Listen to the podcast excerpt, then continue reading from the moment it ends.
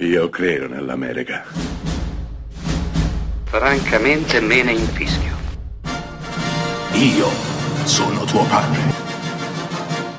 Anna Nishimasa. Rimetta a posto la candela. Rosa bella. Cari degenerati all'ascolto, bentrovati, bentrovato Carfa.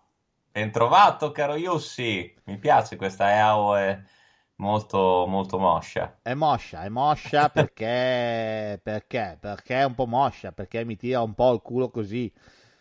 Ma, se gli vuole la mia voce oggi si sente bene, porca d'una puttana, abbiamo la maledizione, io c'ho la maledizione del live, ogni volta che vado live non si capisce mai un cazzo di quello che dico, c'ho dei problemi col microfono, con Skype, con la Madonna di San Luca, ma porca mignotta, è un segno del destino, io non devo più andare in live, basta! Oh. Non ho capito questo sfogo, ma insomma va bene, dai. Sì, insomma. Così è diciamo una constatazione, uno sfogo. Sono i decreti, Che decreti? Non capisco, di cosa stai parlando? Che decreti? No, niente così, cioè, i decreti in generale. Ah, no, perché se c'è un lato positivo, finalmente non succede niente, non sta succedendo niente, no? Sì, è vero, siamo tranquilli, la natura è gloriosa, le giornate sono belle. Siamo tranquilli, siamo in primavera, tutto funziona perfettamente, non ci sono DPCM all'orizzonte, mi sembra. Va tutto benissimo. Contagi calano. Esatto, ma quali contagi? Non esistono. No, ma infatti devo dirti, guarda, alla fine, questa cosa che abbiamo passato, perché ormai è passata, esatto. Alla fine ha reso tutti anche più buoni. Vedi che per esempio è scomparso anche il terrorismo internazionale, non ce n'è più. Esatto, hai visto? Siamo tutti migliori. È tutto passato, detto... pensa che figata, no? È bellissimo. L'avevamo detto, adesso tutti al cinema. Tutti a teatro.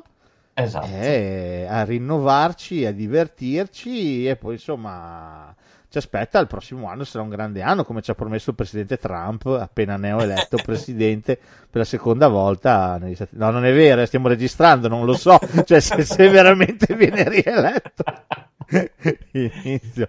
Vedo nella mia sfera di cristallo che tra 2 settimane torneremo tutti in lockdown. Basta, così. Perché no, diciamolo. Mamma mia, ma 2 settimane, adesso ti lascio un buon margine. Io sono così, dai, tutti però ho detto, non ho detto a zone.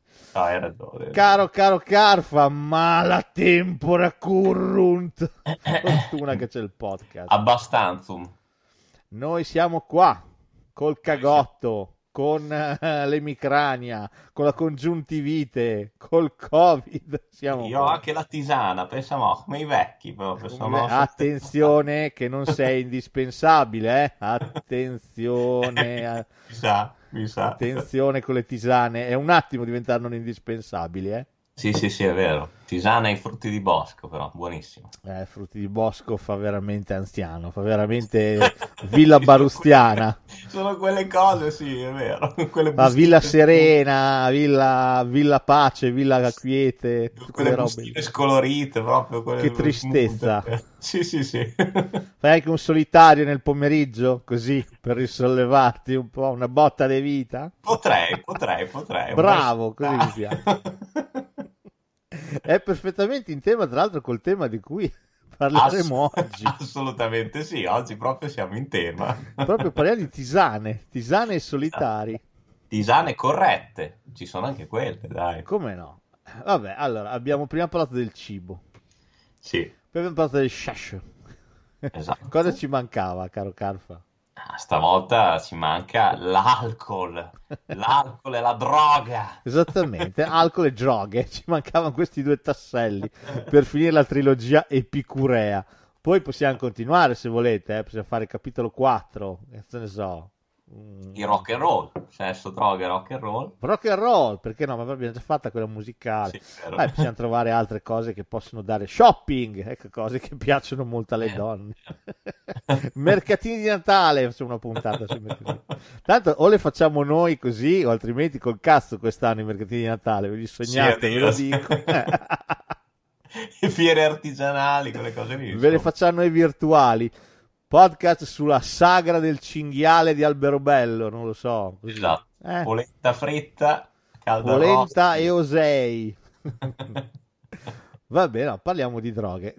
Può sembrare di no, cioè può sembrare di sì, ma in realtà non ne abbiamo ancora assunte per oggi. No, esatto, è vero, è vero, è vero. Siamo così, un po' alla natura, questo... Vabbè. Stiamo affrontando lo scenario esterno a modo nostro. Un stile. È la nostra armatura. Anche perché io e Carfa, poi passiamo ai film, sappiamo una cosa che voi purtroppo non sapete. Proprio così. Noi sappiamo già che il Covid-19 muterà in Covid-20 e si rianimeranno i cadaveri. E lì proprio così, proprio ci così. Sarà da divertirsi. Questa è stata acqua fresca. E noi siamo già pronti. Alla grande, pronti per spaccare culi e teste. Va bene, andiamo avanti. Io lo sai che ho anche Lucille. Sì, ma lo so, ma ce l'ho anch'io. Non ho il coso, non ho il filo spinato, però una bella massa pesante ce l'ho anch'io.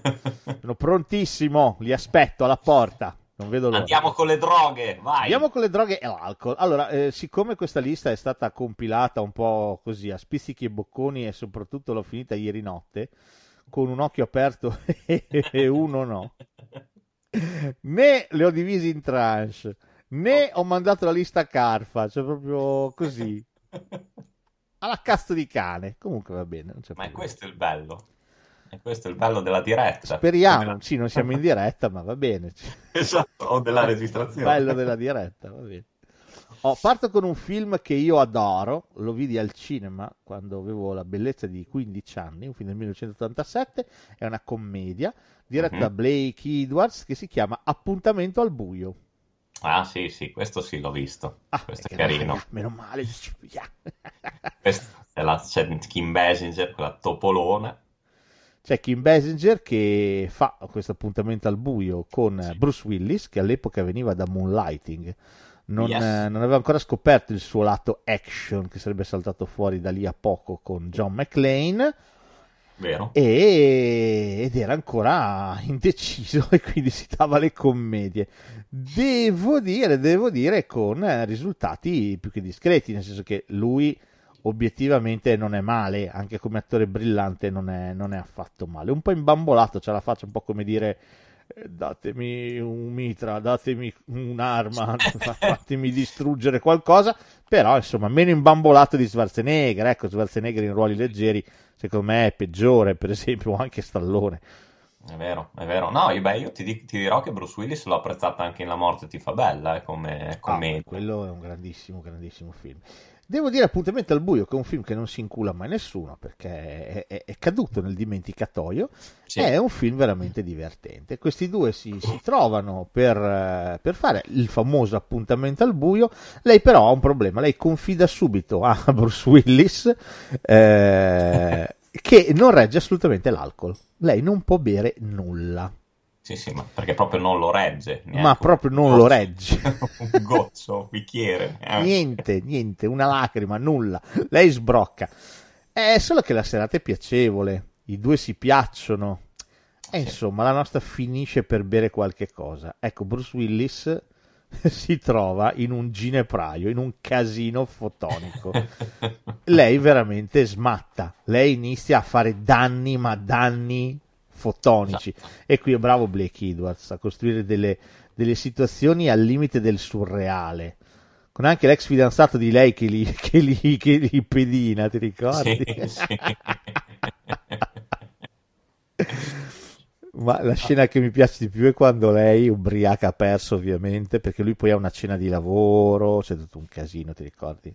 Sì, è vero, e deve portare lei alla cena di lavoro con questi due, questo imprenditore giapponese con la moglie, e la moglie va in bagno e lei raggiunge la moglie dell'imprenditore giapponese in bagno. Gli dà della geisha prima e lei corre in bagno, poverina, a nascondersi. Dopodiché le dice: guardi che qua siamo in America, lei è cittadina americana, ha fatto il doppio passaporto, sì, ma guardi che per le leggi americane lei può divorziare e prendersi tutto. Poveretto, anche Bruce Willis qua veramente fa una gran parte qua. Sì, perché lui è completamente spaesato, cioè lui veramente non sa da che parte prendere questa cosa, perché è diviso un po' per l'amore per lei, cioè l'amore, l'attrazione per lei, dall'altra è diviso dal fatto che questa è veramente una mina vagante, cioè fa più danni dell'Ebola, manco del Covid, è una roba cioè, pazzesca, è. Però è carino, lei è forte da morire, lei è dolcissima, lei è veramente, veramente dolcissima. Sì. E questa secondo me è una bella commedia diretta da un maestro di commedie, ecco. Assolutamente, sì, sono d'accordo. Sono belle anche le musiche di Mancini. Sono molto belle le musiche di Mancini. Mancini era il compositore feticcio di Blake Edwards, suo il tema della Pantera Rosa. Esatto. Niente, detto niente. Però devo dire, ecco, suo anche Moon River di Colazione da Tiffany, entrambi i film di Blake Edwards. Devo dire, Blake Edwards è uno di quei maestri della commedia americana che ha sempre fatto degli ottimi film, veramente ottimi. Non so se hai mai visto un suo film, forse uno degli ultimi che ha fatto prima di ritirarsi completamente. No, l'ultimo credo sia stato Switch, quello con Ellen Barkin. Ah, ok. Quello credo sia stato proprio l'ultimo. Ma prima ne ha fatto un altro con Jack Tripper, ti ricordi? Il Jack di Tre Cuori in Affitto, che si chiamava Skin Deep, Il piacere è tutto mio. Sì, lo vidi tanto tempo fa. Anche quello lo vidi al cinema, devo dire quello un film meraviglioso, e anche quello c'entra con l'alcol, quindi ne parliamo. Se ti ricordi, lui è uno scrittore alcolista, sì? Malato di sesso, lui tradisce la moglie in continuazione con ogni cosa che respiri fondamentalmente, e però lui ha questo problema enorme con l'alcol, lui beve in continuazione, sempre. E la cosa figa è che lui in continuazione va a fare delle sedute da questo psicologo, sì, e questo psicologo gli racconta lo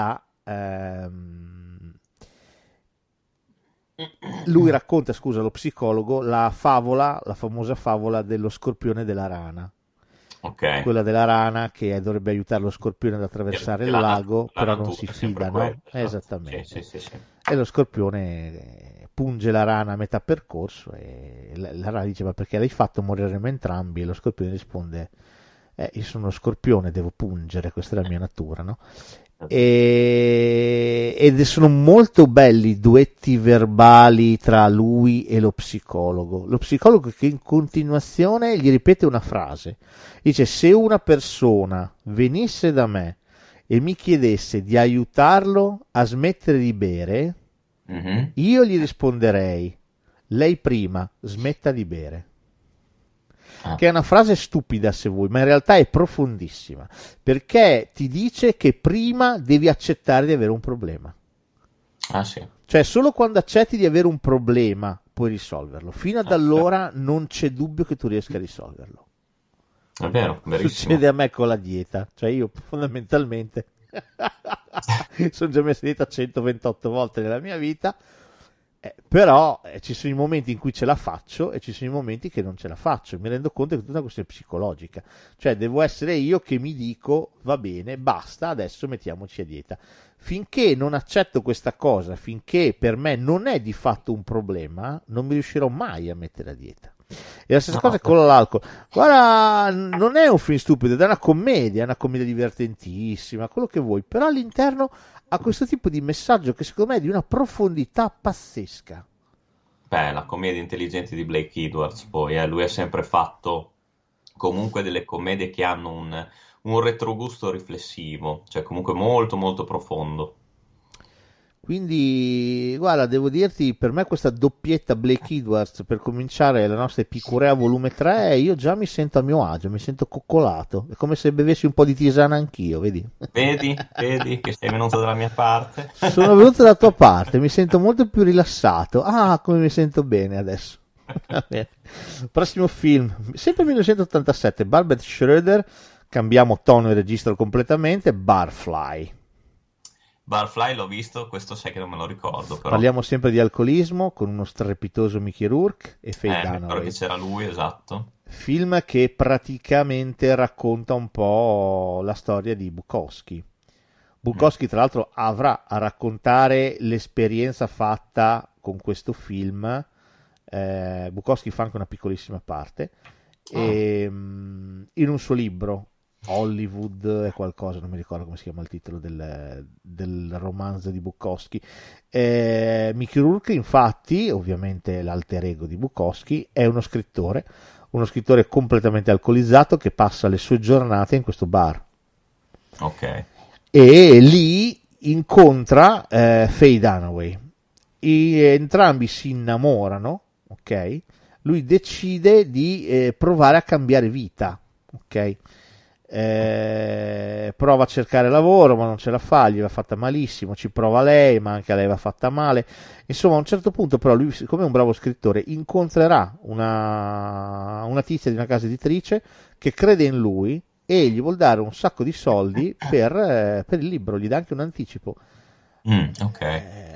Lui avrà anche una storia con lei, se non che lui a un certo punto, ovviamente, forse la storia dello scorpione e della rana salta sempre fuori, sputtanerà completamente l'anticipo e tornerà alla sua vecchia vita, non prima che Faye Dunaway abbia accorcato di botte la sua nuova fiamma. Se vi piace Bukowski, ma capisco che Bukowski sia un po' particolare, però è sempre stato molto salace, molto intelligente nei suoi racconti, nei suoi libri, quindi è anche uno spettacolo da leggere. Devo dire, questo film un pochino ne cattura l'anima, un pochino, non a fondo, non completamente, però un pochino. Molto molto bravo Mickey Rourke, veramente molto molto bravo. Sì, ma infatti Mickey Rourke a quei tempi era un attore della Madonna, aveva del talento veramente da vendere, poi si è ripreso anche negli ultimi anni, però... E lì era pure belloccio, anche era pure bello. Sì, beh, questa era l'epoca in cui lui comunque andava alla grandissima, faceva un sacco di film, si buttava anima e corpo in quello che faceva. Devo dire, in questo periodo sono venuti fuori i suoi film più interessanti, i suoi film più belli. Poi, sai, vai da sé. Lui comunque, per me rimane uno dei grandissimi, veramente uno dei grandissimi, no, che sia sputtanato. Dico, ieri sera mi è capitato di rivedere su Netflix, hanno messo disponibile The Rainmaker, l'uomo della pioggia di Coppola, sì. E c'è anche Mickey Rourke, fa una particina, c'è in tre scene, però a caboia, quando è sullo schermo se lo mangia, se non fosse che c'è di fianco magari Danny DeVito, che è un altro molto bravo, però lui veramente è magnetico, è allucinante. Sì. È vero, ma bravo. Guarda, io ti dico Mickey Rourke, io l'ho adorato, per me è uno dei, poi tra l'altro è uno dei miei migliori film, L'anno del dragone. La grande Cimino, bellissimo. Mickey Rourke è immenso, secondo me. Sì, lì ho un problema differente, perché lì proprio è immenso il film, cioè lì è talmente grande il film che per me va oltre il protagonista. Cioè L'anno del dragone per me è un film di una bellezza, È meraviglioso, è un capolavoro secondo me quel film. Sì, assolutamente, quindi però insomma, lui diciamo è bravo, cioè la scena dove gli ammazzano la moglie che è pazzesca, lui è bravissimo, lui è veramente veramente bravo.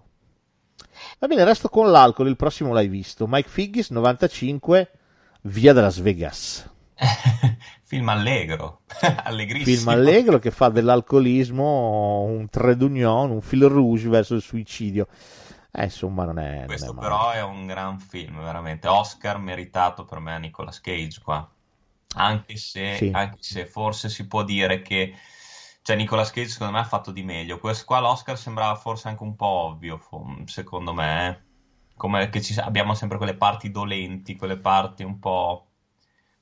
sì, a me lui qui per me lui è talmente caricato che quasi non mi piace, che poi è bravo, è bravissimo, però io amo molto le interpretazioni a levare, qui invece è tutto un aggiungere, e questa cosa obiettivamente nel film c'è. Sai cosa? Secondo me è più brava Elizabeth Shue di lui qua. Che vincerà l'Oscar anche lei, però. Esatto, che ha vinto l'Oscar anche lei, sì. Dopo poi, prima di sparire praticamente nel nulla, rispuntare saltuariamente fuori ogni tanto, tipo in Piranha 3D, queste robe qua. Però questo è un bel film, cioè al di là di lui che lo trovo un po' così, devo dire questo è un bellissimo film.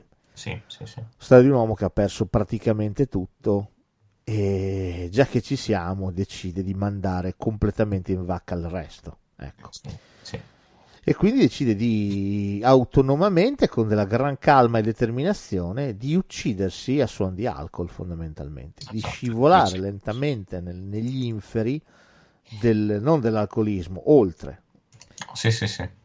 E quindi vodka a colazione è come se non ci fosse un domani.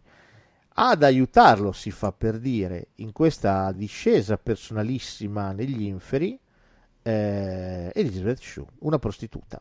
Esatto. I due si conoscono, siamo a Las Vegas, e nasce una specie di patto tra loro due, una specie di accordo, di mutuo accordo, cioè lei gli terrà compagnia in questa autodistruzione fino alla fine, fondamentalmente, senza giudicarlo, altrettanto farà lui, cercherà di non giudicare lei e il mestiere che fa.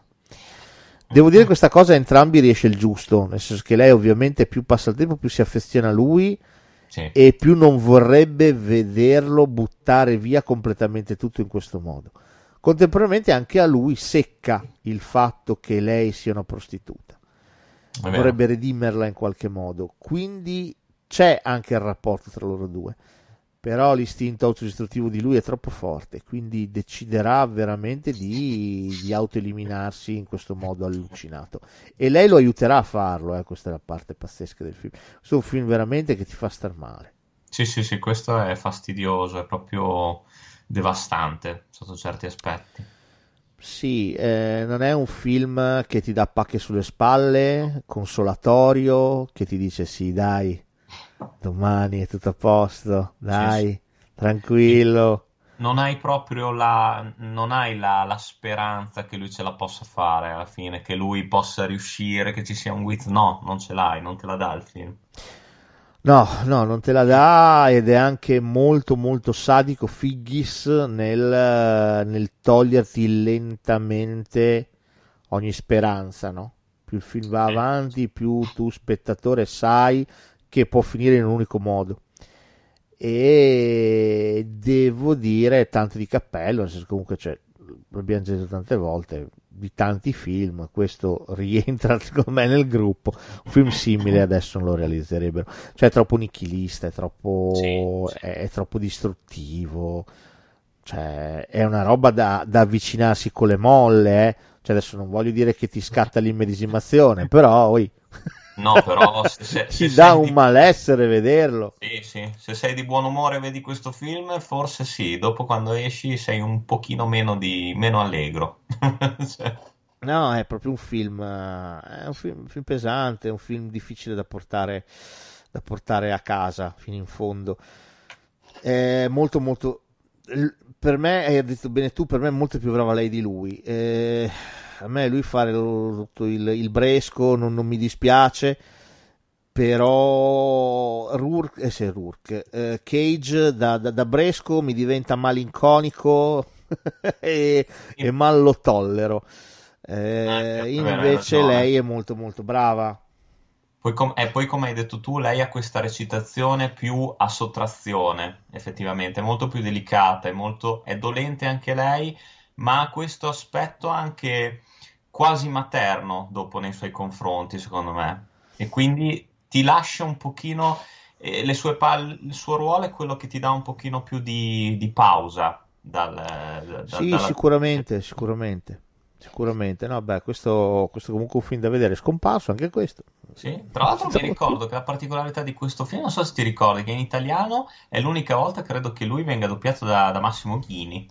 Sì, credo di sì, sai. Che c'ha una voce, infatti è una voce molto strana, cioè fai fatica ad associarlo, ad abituarti inizialmente. Chissà, forse perché hanno detto, qua ha preso l'Oscar, facciamo doppiare da Nottorone. Esatto. Va bene. Ultimamente i primi siamo tutti alcolismo, esatto. Allora prova a buttarci un droga, perché insomma se no dai, se no che tristezza, solo alcol. Il prossimo film è un film del 2000 diretto da Darren Aronofsky che si chiama Requiem for a Dream. Però anche questo è tostissimo, è tratto da un libro di Hubert Selby Jr. grandissimo autore. Se non avete mai letto niente di suo, siete ancora in tempo, siete ancora giovani, andate in biblioteca, andate sul sito del Kobo, di Kindle, del cazzo volete voi, leggetevi qualcosa di Hubert Selby Jr. Consiglio Il canto della neve silenziosa, che è un libro di una bellezza. Questo oltretutto, e sono d'accordo, lo mettevano tra i 10 film più disperati, più tristi che si possa effettivamente. Sì, qui proprio la speranza l'abbiamo presa, accartocciata e buttata nell'umido, eh? Qui proprio di speranza non ce ne è neanche un pochino. Ma senza voltarsi proprio, neanche. Sì, proprio... buttate così con spregio. Sì. Per la storia fondamentalmente di 4 personaggi: 2 amici, uno è quel pezzente di Jared Leto, sì, che però qui è bravo, mi tocca ammettere che qui è bravo, qui è bravo. C'è Damon Wayans, uno dei fratelli Wayans, quello che finirà a fare Scary Movie. Io penso che qualcosa di più lontano tra Scary Movie e Requiem for a Dream non ci sia, ma va bene. Tu pensi che io lo vidi dopo Scary Movie? Ah, pensavo fosse una commedia. Rimasi spiazzato. Un attimino, sì, no, ma certo, più o meno. No, ma l'idea è quella, L'idea è quella lì. Vabbè, comunque. E poi c'è Jennifer Connelly. Esatto. E poi abbiamo lei è... aspetta pure, non mi ricordo chi è. Altra ragazza. Non è una ragazza, è una vecchia. È una vecchia attrice di Hollywood. Non è Jane Birkin. Non mi ricordo. Dai, guardaci, Carfa, aiutami. Che... Guarda Wikipedia. Aspetta, sì. Allora, ci sono. Ellen Burstyn, ok, non mi veniva, vedi? Mi spiace, succede. La storia di questi 4 personaggi, tutti e 4 hanno a che fare con la droga. Leto e Wayans sono amici e conoscono Jennifer Connelly, fondamentalmente. I 2 ragazzi mettono insieme un giro di droga, fondamentalmente, dal quale sperano di arricchirsi. Loro 2 sono ovviamente tossicodipendenti, lo è anche Jennifer Connelly, e i 3 iniziano, lei si fidanza con Leto e iniziano a fare questa specie di menage à trois. I due ragazzi cercano di mettere insieme questo traffico di droga per guadagnare e farsi a loro volta, e avanti così, ciao belli. La cosa più inquietante è la Burstyn, perché lei riceve una lettera, una telefonata, non mi ricordo, da un'emittente televisiva che la invita a partecipare a un programma TV. Va bene? Sì. Programma TV nella parte del pubblico. Lei questa cosa sbrocca, la fa impazzire, quindi vuole mettersi in ghingheri, no? Per prepararsi a questa cosa, quindi si mette un vecchio abito rosso che portava anni prima. Non entra più nell'abito, quindi va a chiedere al medico delle pillole per dimagrire, solo che ne prende talmente tante, queste hanno un componente oppiaccio, lei diventa dipendente da sta roba. Sì, è vero. E quindi seguiamo in parallelo le storie di questi giovanotti da una parte e di lei dall'altra, questa discesa proprio perpendicolare, senza rete, verso la fine. A Leto gli va il braccio in cangrena, glielo devono tagliare, cioè ci sono delle cose, pesissimo sto film, pesissimo. Cioè, il finale con l'ultima botta, cioè il finale dove si vede l'ultima volta che si drogano, cioè è pazzesco. Sì. E poi è bello, ti ricordi la suddivisione in 3 episodi con le stagioni? Con le stagioni, sì. Che poi che finisce poi con l'inverno, che è quella proprio per il decadimento. Sì.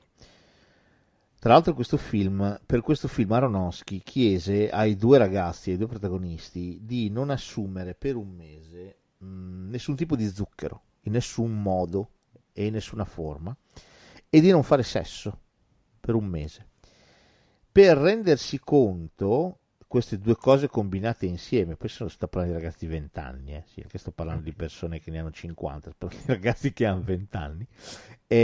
Queste due cose insieme per fargli capire gli effetti dell'astinenza, capito? Sì, sì, sì, al di là del sesso che può far ridere, il problema è lo zucchero, cioè il nostro fisico comunque è abituato a prendere zucchero, che sia dalla frutta, che sia che proprio ti fai la zolletta, quel cazzo che vuoi tu, ma anche solo dal punto di vista di qualsiasi tipo di cosa che assumi, dello zucchero dentro c'è. Andare a levare completamente lo zucchero, sbrocchi, sì, sbrocchi. È pazzesca questa cosa qua. E lui gli fece fare questa simpatica dieta per un mese, così che loro potessero capire. È lì che forse il Lito è diventato completamente folle e si immerge nei ruoli, presente?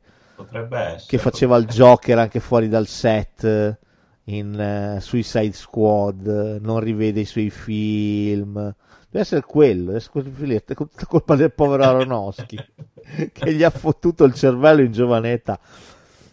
Però sì, questo comunque, al di là di tutto, ne abbiamo riso eccetera, questo però è un bellissimo film, questo è veramente un film triste. Tra l'altro il film non venne distribuito in Italia inizialmente, inspiegabilmente, perché non capisco perché, ma è stato infatti non so perché, non te lo so dire, non te lo so davvero dire, uno di quei misteri italiani che ogni tanto ci sono.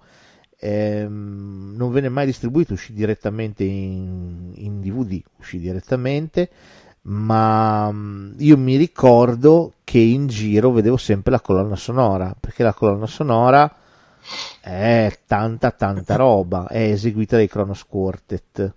Okay. Devo dire, il tema di Requiem for a Dream è celeberrimo, lo conoscono tutti. Ed è molto angosciante, molto bello ma anche molto angosciante. Però questo film non viene distribuito, non so perché. Comunque sì, recuperatelo se riuscite, perché è veramente un bel film triste, però bellissimo. Sì. È proprio una parabola disperata, una discesa, altro che negli inferi. Qui siamo proprio nel buio dell'animo umano, cioè qui non c'è speranza, capito? Cioè il fatto che Nicolas Cage vuole annullarsi in via da Las Vegas, sì. Va bene, tu non provi nessuna empatia per lui, perché comunque il personaggio è interpretato in un modo che tu non provi empatia per lui, ti fa quasi repulsione. I ragazzi di Requiem for a Dream invece hai pena per loro, tutti immedesimi in loro. A questi non gliene va bene una, cioè ogni volta che dicono beh aspetta bene, la vita un po' ci sorride, aspetta che proviamo a cambiare rotta, pa! c'è la mazzata, porta chiusa, e allora di nuovo torni lì. È allucinante, perché ripeto, per lo spettatore è veramente impegnativo assistere a questo film, perché tutti immedesimi in loro, nelle loro storie, nelle loro dinamiche, in quello che gli succede, e non puoi, cioè muori con loro alla fine, capito? Questo è veramente un film pazzesco. Sì, è pesissimo. Va bene, avanti. Bene, di nuovo torniamo all'alcol. 1991, Leos Carax, il adorabile Leos Carax, un regista di cui non si parla più, non se ne parla mai abbastanza, francese, fa Gli amanti del Pont Neuf. Questo non l'ho visto. Questo ho avuto la fortuna di vederlo al cinema, è un film secondo me molto bello, molto importante, anche questo è sparito, non si trova, peccato, perché è veramente fantastico. C'è Juliette Binoche nel cast, la quale ha un problema agli occhi, sta diventando progressivamente cieca, sempre di più, sta vedendo sempre meno, addirittura c'ha una toppa in un occhio, perché c'ha un occhio che proprio si è sfanculato. Cosa succede? Sul Pont Neuf conosce un altro clochard. Lei in realtà sarebbe di famiglia bene, però si è messa a farla vagabonda per questa cosa della cecità, è una cosa che lei non può sopportare, quindi ha abbandonato la propria famiglia e si è data alla strada di Parigi. Sul Pont Neuf conosce quest'uomo, i due si innamorano e iniziano a vivere una loro sorta di favola, una parabola vera e propria che li porta fuori dal tempo, fuori dallo spazio. Vivono lui per lei, lei per lui, fondamentalmente. Cosa succederà? Succederà che la famiglia di lei ha trovato il modo di curarla, è saltata fuori una cura, okay, e quindi tappesta Parigi delle foto di lei per sapere se qualcuno la riconosce e la può ricondurre insieme alla famiglia per curarla. Lui si accorge di questa cosa, lei a questo punto praticamente quasi non ci vede più, lui si accorge di questa cosa, brucia tutti i manifesti, arriva alla colluttazione con uno e arriverà addirittura ad ucciderlo. Finirà in carcere e lei ovviamente torna in seno alla famiglia e viene curata. Quando esce i due si rincontreranno. Cosa succederà? Non ve lo dico. Provate a guardarvi il film. Questo è un film molto molto molto bello. Leos Carax, Leo Carà, immagino poi si dica, che italianizzo stupidamente tutto, ha speso una roba fotonica folle per girare questo film. Aveva chiesto addirittura al sindaco di Parigi di bloccare il Pont Neuf per un mese, e gli era stata data l'autorizzazione per girare, solo che a causa di un infortunio del protagonista maschile e le riprese si fermarono, i permessi purtroppo non vennero rinnovati, e quindi lui fece ricostruire la produzione un Pont Neuf fittizio dove poter continuare a girare la sua storia e il suo film. Cacchio. Leggenda dice che addirittura fece costruire 2 telecamere apposta messe su 2 elicotteri per fare delle riprese dall'alto particolari, pazzesche, che tra l'altro non inserì nel film. E questo film è costato una follia, è costato, però è diventato un cult, è veramente diventato un cult. Ma il protagonista maschile chi è? È l'attore feticcio di coso di Leos Carax, che però attualmente non mi viene in mente, però ci guardo subito. Non è un nome famosissimo, però. No, non più di tanto. No, era giusto perché, giusto per curiosità. No, ma ci sta.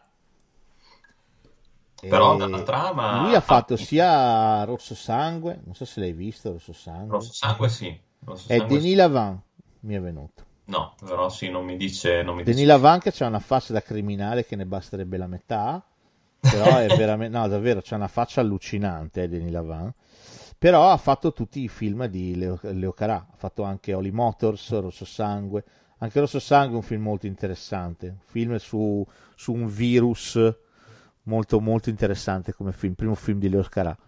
Ma al tono gli amanti del Point Neuf, al tono soltanto della drammaticità, è peso? No, non è peso, è drammatico, ma è drammatico romantico. Okay. È come se fosse un film diretto da Lord Byron. È un film profondamente drammatico, ma anche profondamente intriso di quel romanticismo tutto francese, fatto di eccessi, ci sono delle sequenze bellissime, ci sono delle sequenze dei 2 che ballano sul Pont Neuf con i fuochi artificiali, no, sono pazzesche, sono indimenticabili, e devo dire loro 2 bravi da impazzire, bravi, no, davvero, questo è un bel film, recuperatelo, se vi capita, se lo vedete distrattamente da qualche parte, magari qualche piattaforma di streaming, la solita Amazon, perché figuratevi Netflix se va a ripescare una roba così autoriale europea.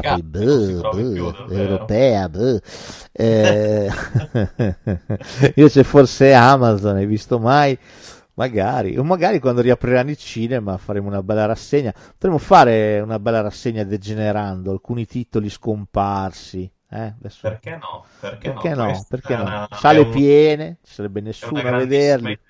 Grandissima idea, non avrebbe nessuno a vederli perché questi film non li conosce nessuno. Sarebbe un successore.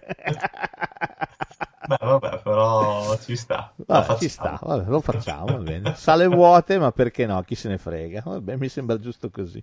Noi siamo così. Droga o alcol?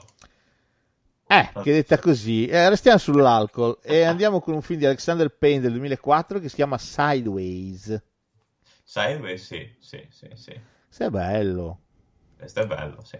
Con un Paul Giamatti fotonico. E poi questo, dai, questo è ai toni un po' più leggeri rispetto a quelli che abbiamo citato. Questo è beh, siamo partiti con Appuntamento al buio, eh. Sì, che cazzo vuoi? Siamo partiti con la commedia, eh? Allora. Però mi ero già abbastanza piegato. Ti già depresso, eh? Tisana, hai dovuto fare il refill con la tisana, di la verità. Esatto. No, vabbè, no, qui siamo più leggerini. Sideways è molto carino. Storia di due amici. Lui è Christian Haden Church. Thomas Haden Church e Paul Giamatti, che fanno un addio al celibato. Thomas Haden Church deve sposarsi. Sì. Lui è un tombeur de femme, ovviamente, e vuole fare un po' di movimento, diciamo, prima di finire sull'altare. È Paul Giamatti a decidere il luogo dell'addio al celibato di questi giorni in giro con il suo amico Jack, ovviamente scegliere Napa Valley in California, terra di vini e di degustazioni. Perché? Perché il nostro Giamatti ha un leggerissimo problema con l'alcol, ma leggera, accettata. Proprio una cosa da nulla. Un cici, proprio accennato. Però è così, e niente, uno si darà la gnocca, l'altro si darà la boccia, fondamentalmente nel loro excursus, se non che anche il buon Giamatti troverà una donna che lo interessa, e anche lei sembra interessata a lui, Virginia Madsen. Sì. La storia personale di Paul Giamatti è particolarmente triste perché ha una ex moglie che si sta risposando, addirittura è incinta, aspetta un figlio, e lui questa cosa ne soffre molto, un po' perché è ancora innamorato della moglie, un po' perché lui si sente un inetto, fondamentalmente. E devo dire il personaggio di Giamatti usa le bottiglie di vino come succedaneo a tutto quello che gli mancano. Sì. Esemplare in questo caso il finale in cui lui ha questa bottiglia che decanta, ti ricordi? Bottiglia pregiatissima che tiene gelosamente. All'apice della frustrazione deciderà di bersela da solo in un fast food, cioè proprio il peggio del peggio, no? Quando immagini a doverti sorseggiare quella bottiglia speciale, costosa, magari pensi a un luogo particolare, no? Sì, in una grande occasione, certo. Magari con qualcuno di speciale, invece lui se la berrà da solo in un fast food. Certo. Devo dire è un bellissimo personaggio. Il film che sa essere divertente, ma sa essere anche molto triste, comunque molto amaro. Il personaggio di Giamatti a me ha messo addosso una tristezza. Non so tu come l'hai visto, ma io l'ho visto molto dolente. Mi ha fatto tanta tenerezza, tanta pena.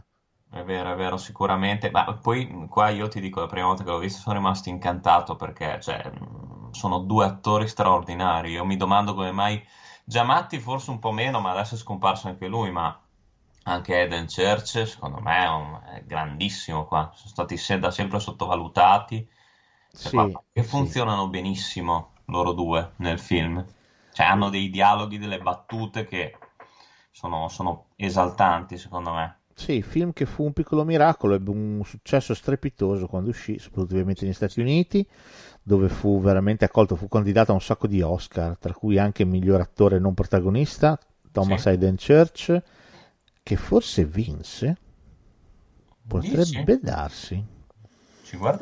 Noi ci guardiamo, potrebbe darsi, e fu candidato Giamatti, la sceneggiatura, la regia, il film. Gli Stati Uniti si innamorarono di Sideways, però purtroppo in Italia rimase relegato al film carino, e invece secondo me è proprio un bel film. No, è bellissimo. No, non vinse comunque. Nomination, ma non vinse. Ma non c'è problema. Venne nominata anche Virginia Madsen.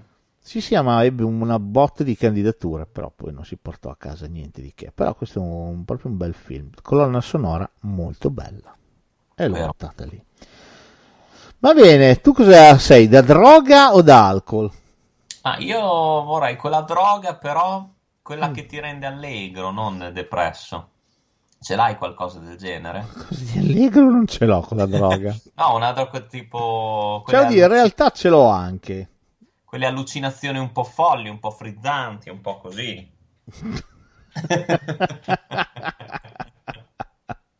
Le allucinazioni frizzanti, va bene. No! Parliamo di un film del 1981 diretto da Uli Edel che si chiama Cristiana F. Noi ragazzi dello zoo di Berlino.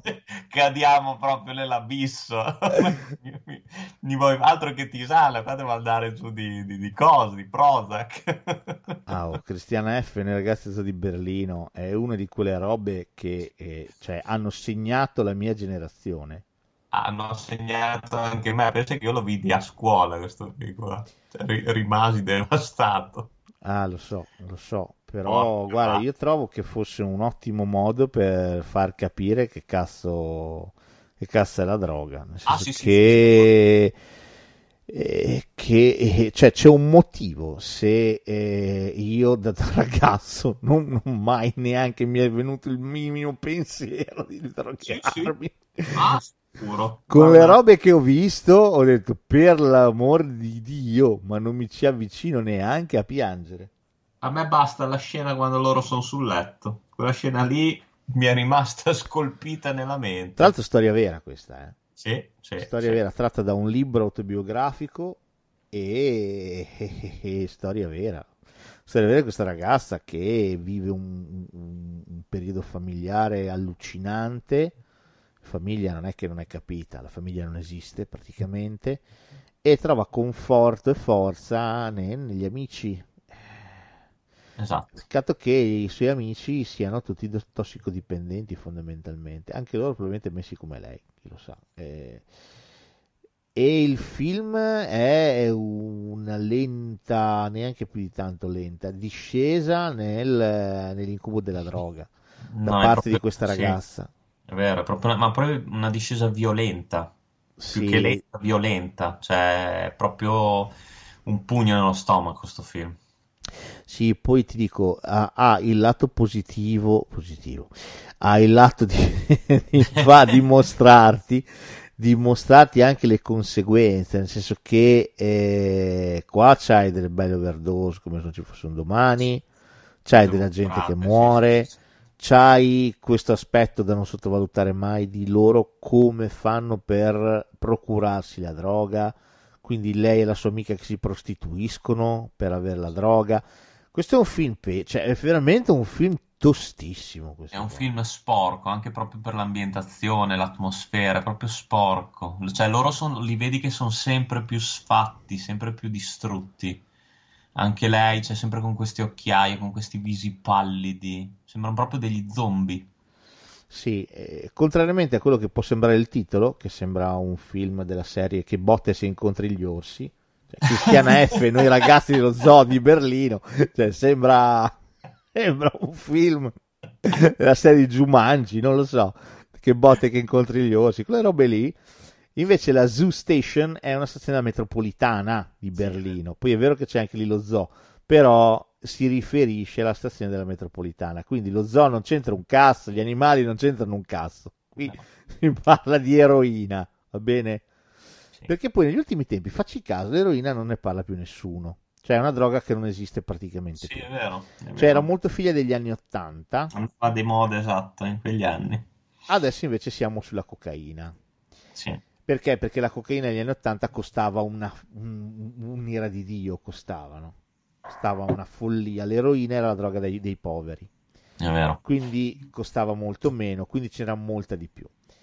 Era la droga dei ricchi la cocaina. Adesso che le cose sono invertite, nel senso che non è che la cocaina sia diventata buon mercato, ma lo stile di vita è cambiato, sempre più gente se la può permettere. Sì. L'eroina, che comunque c'aveva quella brutta cosa che la devi iniettare, che a molti dava fastidio, è passata molto in secondo piano. Di eroinomani non so quanti ce ne siano, però credo che siano molto molto pochi. La cocaina invece al contrario è diventata un problema veramente veramente serio. Sì. Sì. E quindi adesso le cose sono spostate, ma negli anni 80 erano inomani, ciao, belli, Sì, sì, sì. Ma infatti è curioso, è bello quello che tu hai detto, perché fino a un certo punto si vede la differenza, perché infatti nei film, nel cinema di quel genere, infatti se ci fai caso, dove c'è la cocaina vengono sempre mostrati i ricchi, anche nei film. Certo, sì, sì, assolutamente. Cioè, mi viene in mente anche solo Scarface, vedi?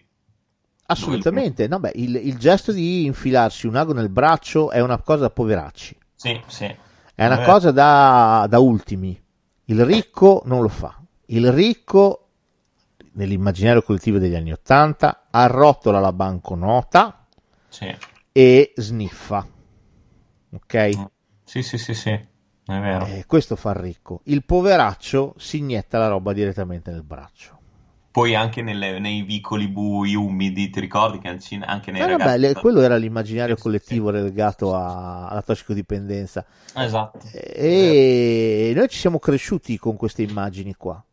Ci siamo proprio cresciuti con queste immagini. Sì. Devo dire, Cristiana F è uno dei film più schietti, sì, per quanto riguarda questo problema. Ce ne saranno altri film che verranno dopo che parlano di eroina, di cocaina, di droga, ma avranno comunque un tono diverso.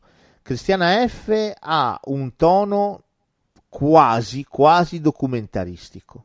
Verissimo, verissimo. Poi te la sbatte, anche perché poi la musica, cioè, è quasi assente dalla colonna sonora, ci sono delle musiche di fondo, ma... C'è David Bowie. C'è molto David Bowie, concerto, perché lei è malata di David Bowie, quindi va al concerto di David Bowie. Tra l'altro c'è David Bowie che canta in tedesco, sì, sì, che canta Handel, che è la versione di Heroes in tedesco. Sì, Handel, esatto, quindi anche interessante a vedersi. Insomma... Poi anche questo finale, ti ricordi, tagliato con l'accetta, nel senso, però è bello questo finale, si è tagliato con l'accetta dove lei proprio si appoggia al muro che poi scivola giù con questo ago piantato nel braccio. Cioè, pazzesco sto film. Sono assolutamente d'accordo. Questo è un film tosto ma necessario. Ecco, è un classico film che intanto fotografa quell'epoca lì, perché comunque quell'epoca è molto ben rappresentata da Cristiana F. Sì. Poi devo dire, fa male il fatto che sia autobiografico. Tra l'altro, io ho letto anche il libro quando ero un ragazzo. Anche il libro, forse il libro è anche peggio del film. Quindi... Ma lei ce la fece? O mi sembra. Non me ne sono a uscirne. Sì. Meno male, lei riesce a disintossicarsi. Sì. Lei riesce a disintossicarsi, però insomma, immagino il Calvario e la Via Crucis. Comunque, questo è un bel film. Sì. Questo è proprio un bel film, che ti racconta lo schifo della droga, che non è una roba da mitizzare, non è niente di tutto questo, è veramente un cappio che non ti molla, non c'è niente da fare. Però insomma, bello. Va bene, facciamo un mix, questo è più alcol che droga, però un pochino, qualche droghina. 2012, Robert Zemeckis, Flight. Sì, anche questo l'ho visto. Beh, bello sto film. Con Denzel Washington, giusto? Con Denzel che spacca. Sì. Denzel... Questo sì, forse più alcol.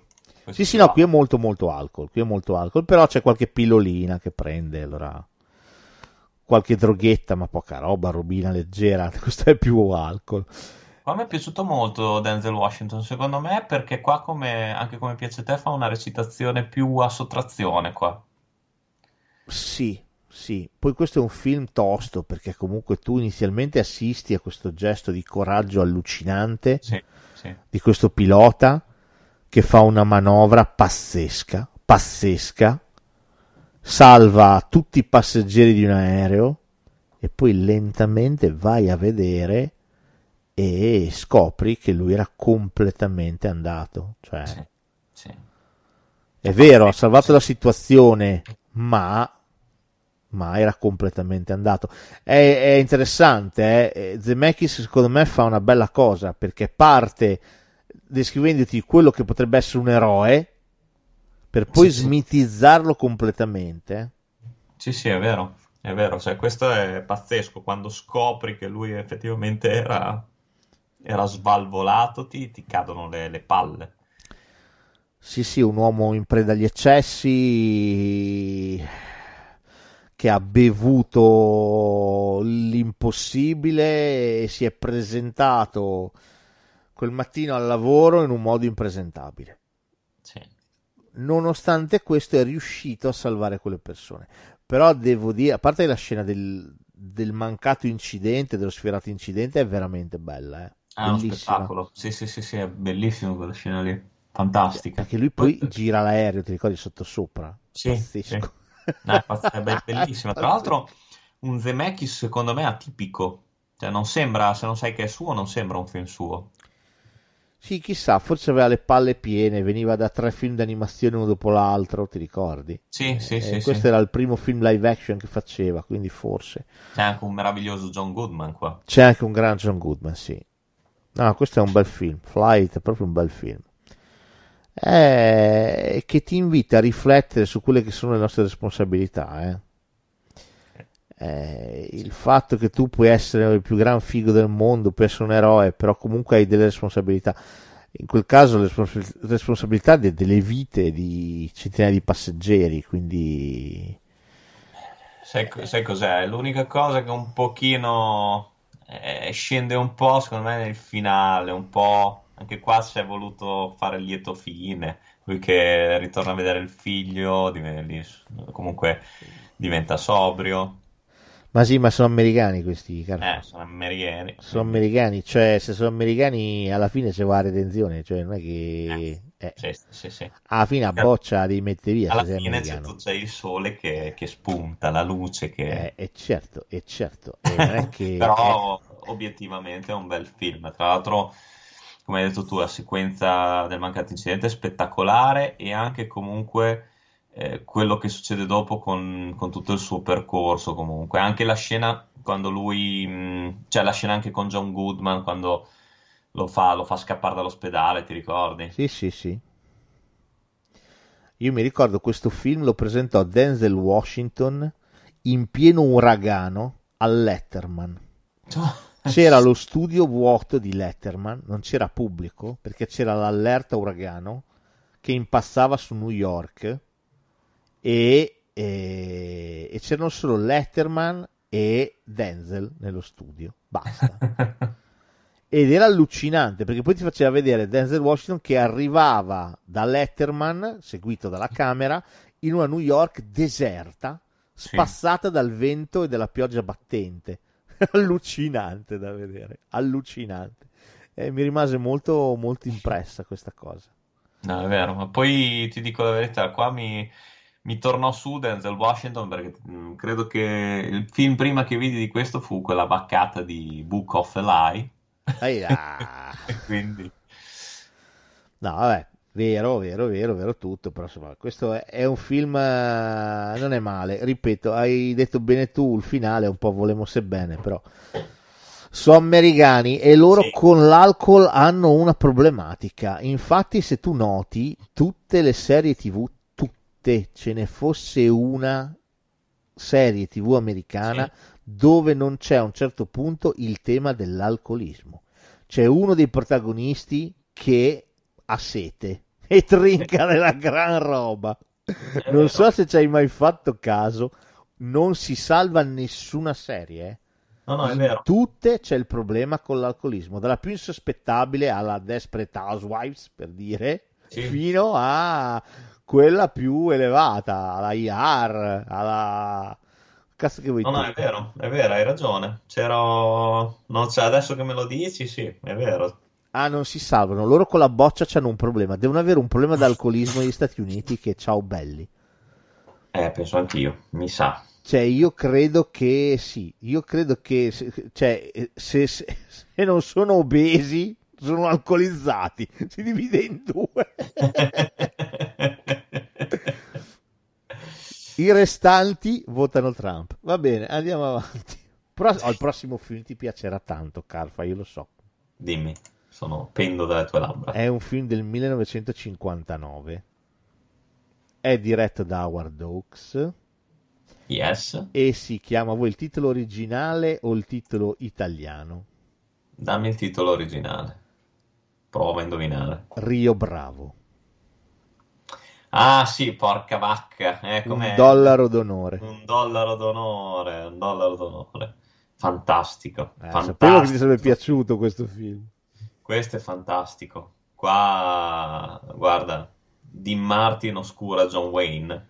Qui Dean Martin spacca. Basterebbe la sequenza dove canta Me, My Rifle, My Pony. No, My Rifle, My Pony and Me. Presenta. Sì.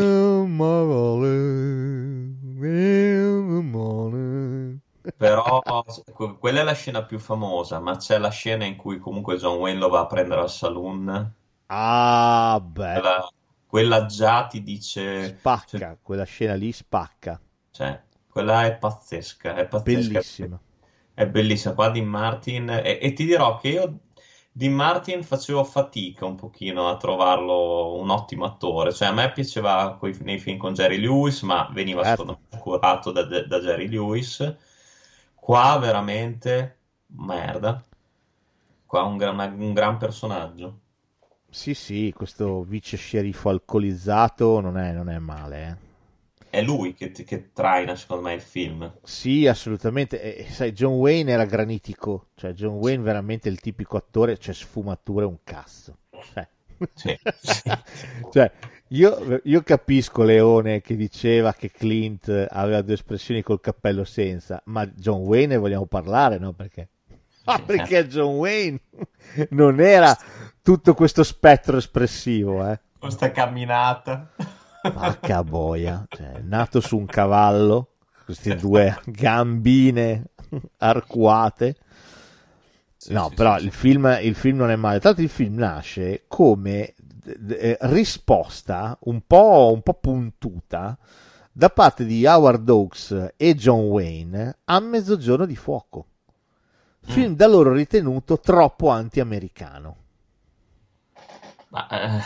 Sai, io ti dico la verità, allora Mezzogiorno di Fuoco è carino, ma io non l'ho trovato tutto questo capolavoro, ti dico la verità, eh. Cioè, sì, lui però c'è il tema che lui è da solo, no? Che lui è da solo, esatto, sì. Lui viene lasciato completamente da solo. Sembrava che potesse... No, lo lasciano solo a difendersi contro qualcosa che sta arrivando. Sì. Ecco l'anti-americano, no? L'America no. No, noi aiutiamo, noi non dimentichiamo... Noi siamo in tanti a stringerci. E invece mi sa che sarebbe proprio così realmente che succederebbe. Te lo dico. Un dollaro d'onore effettivamente è una specie di remake a colori, nel senso che la trama è identica, se vuoi. È molto simile la trama. Sì, no, assolutamente sì. Solo che è vero, c'è più la fratellanza, c'è più la vicinanza. Lui, lo sceriffo Chance, trova molti più alleati. Se ne trova, è grazie all'aiuto comune del villaggio che riuscirà nella sua impresa.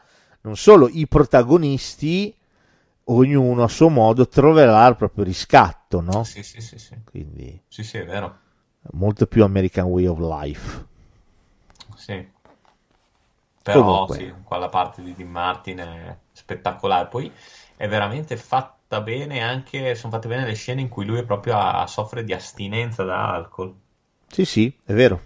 No, è molto bravo qua lui, qui è veramente bravo. Quindi, tanto di cappello da cowboy tra l'altro. Esatto. No, questo è un bel film, questo è un classico del western, questo è veramente un classico... Che vabbè, adesso i western non li fanno più, non si vedono più, quindi è anche un po' più difficile recuperarli, però ai miei tempi erano solo dei western, mi ricordo. Sì, è vero. Poi li davano un botto di volte anche in TV. Sì, assolutamente. Comunque questo è un classicone, recuperatelo se riuscite. Prossimo film, di nuovo droga, alcol, qua c'è un po' tutto, però soprattutto droga, però c'è tutto, qui c'è tutto, ma con un tono completamente diverso. Sto parlando di un film del 2013 diretto da Martin Scorsese che si chiama The Wolf of Wall Street. Eh sì, qua sì. Qui di droga ce n'è okay. Un bel po', eh. Sì. Anche questo gran film. Questo è un gran film per come è diretto, per come è montato, tutto. Sì. Questo è un gran film. Io non ci posso fare niente comunque, a me DiCaprio c'ha quella faccia che la riempirei di schiaffi, però è un attore meraviglioso. Beh, qui in modo particolare poi, perché comunque qui ha un ruolo veramente allucinante, questo... Sì. Questo agente di borsa, questo trader che mette su una società e inizia a lucrare come un maiale, sì. Come uno squalo, ed è allucinante vedere quel tipo di realtà lì. Sì. È allucinante vedere come vivevano, perché poi anche questo è tratto da una storia vera. Esatto. Il personaggio protagonista esiste veramente ed è allucinante vedere come cazzo vivesse, cioè pazzesco da vedere, pazzesco. C'è Margot Robbie nudissima, se vi interessa, sì, nuda, sì. Nata, passera al vento. Sì, c'è Matthew McConaughey. Che è una delle scene più famose della sua carriera.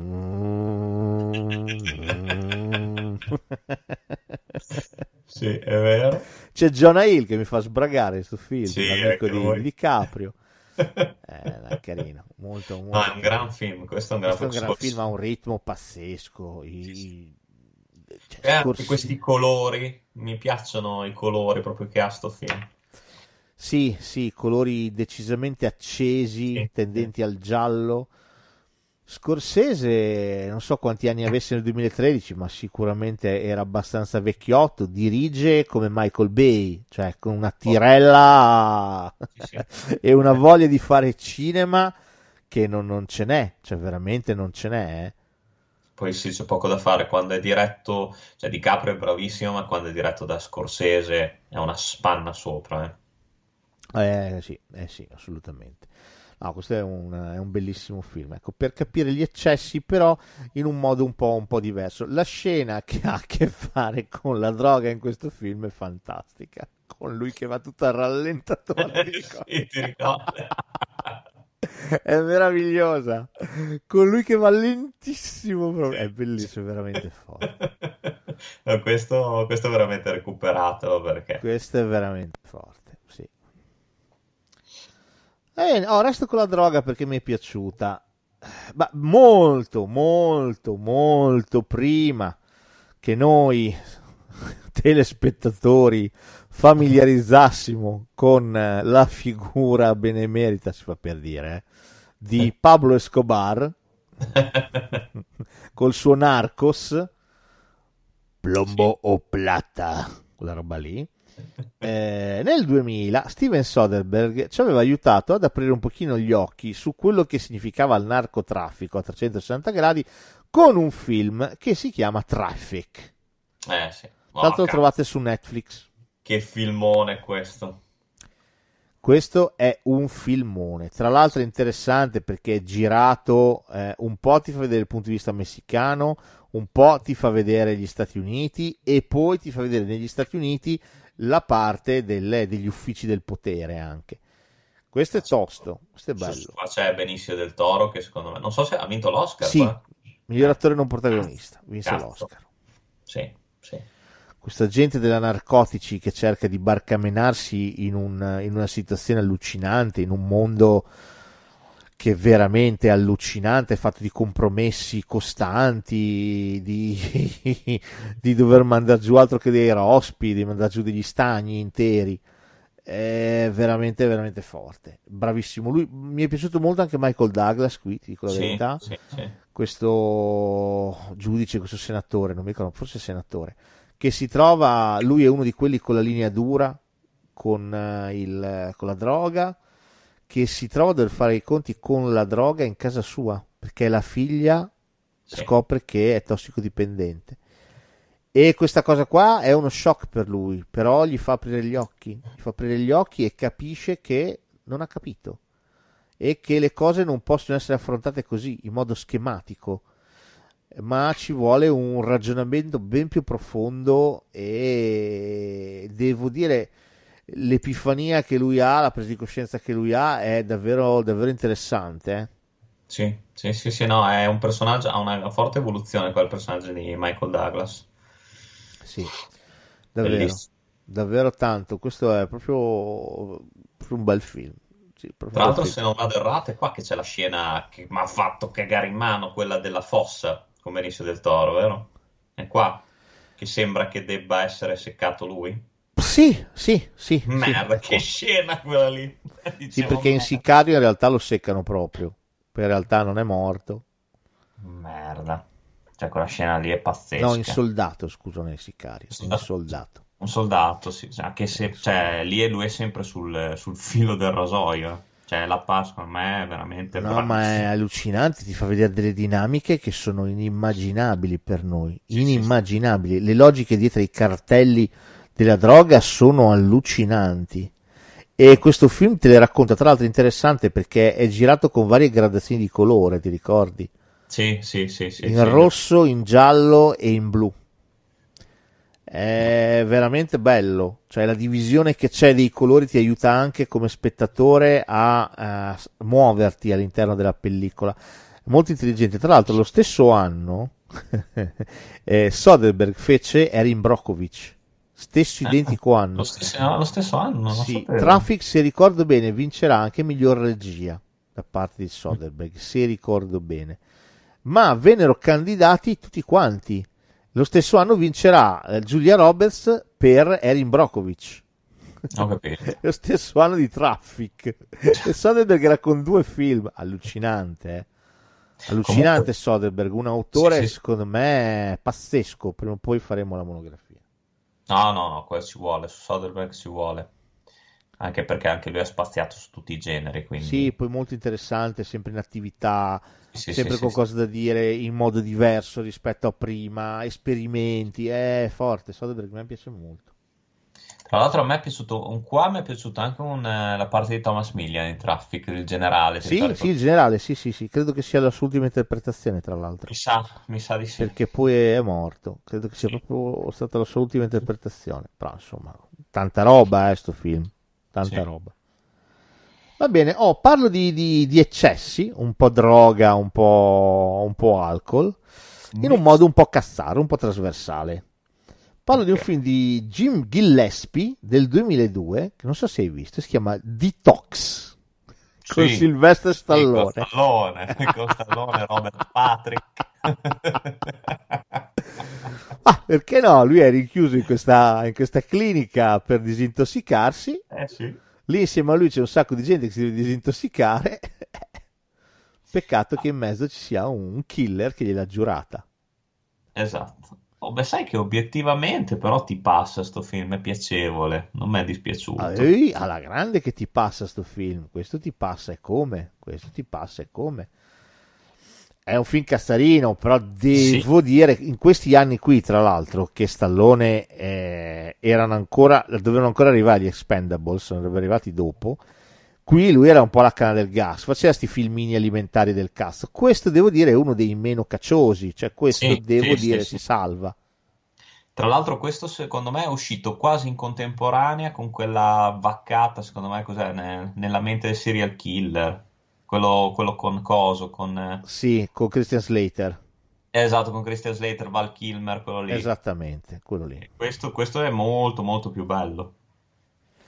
Questo è decisamente più carino. Nella mente del serial killer aveva però per me una sequenza che non era male, che è quella di loro che entrano nel negozio di cianfrusaglie, di souvenir, di cartoleria, quella di Christian Slater. C'è la prima trappola con Christian Slater che schiatta, quella scena lì non è male. No, quella non è male, però ma più che altro non sono male le trappole lì, però più che altro è la storia. No, la storia fa veramente schifo, fa lesso, e quando scopri il killer ti viene veramente da buttarti, di prendere delle forbici e cacciarti negli occhi. Qua invece Detox ti dà da fare perché ti avvince, cioè fai i tuoi ragionamenti su chi potrebbe essere, ti prende. mi piace. Sì, sì, no, è come thriller, ha un impianto molto classico, è fatto molto bene, cede all'action solamente verso la fine. Sì, sì. Quindi anche questa cosa qua è vincente nel film, perché altrimenti l'action se lo mangia tutto il resto. Invece devo dire l'impianto giallo, l'impianto thriller tiene fino quasi alla fine. Poi dopo diventa la rincorsa action, però fino ad allora devo dire è costruito bene come film. Sì, sì, poi è bello anche proprio anche l'ambientazione, mi è piaciuta questa ambientazione claustrofobica, mezza buia, mi piace. Sì, no, è un bel film, davvero un bellissimo film. Va bene, vado, andiamo avanti, evviva! Il prossimo film. Allora, questo non so se l'hai visto, Gus Van Sant 1989, Drexler Cowboy. L'ho visto anche questo, ma me lo ricordo il giusto, con Matt Dillon. Con Matt Dillon e Kelly Lynch, e c'è anche una giovanissima Ethel Graham. Storia di questi spacciati, questi drogati fondamentalmente, che si mantengono facendo piccole rapine. La cosa figa del film è che Matt Dillon è estremamente superstizioso.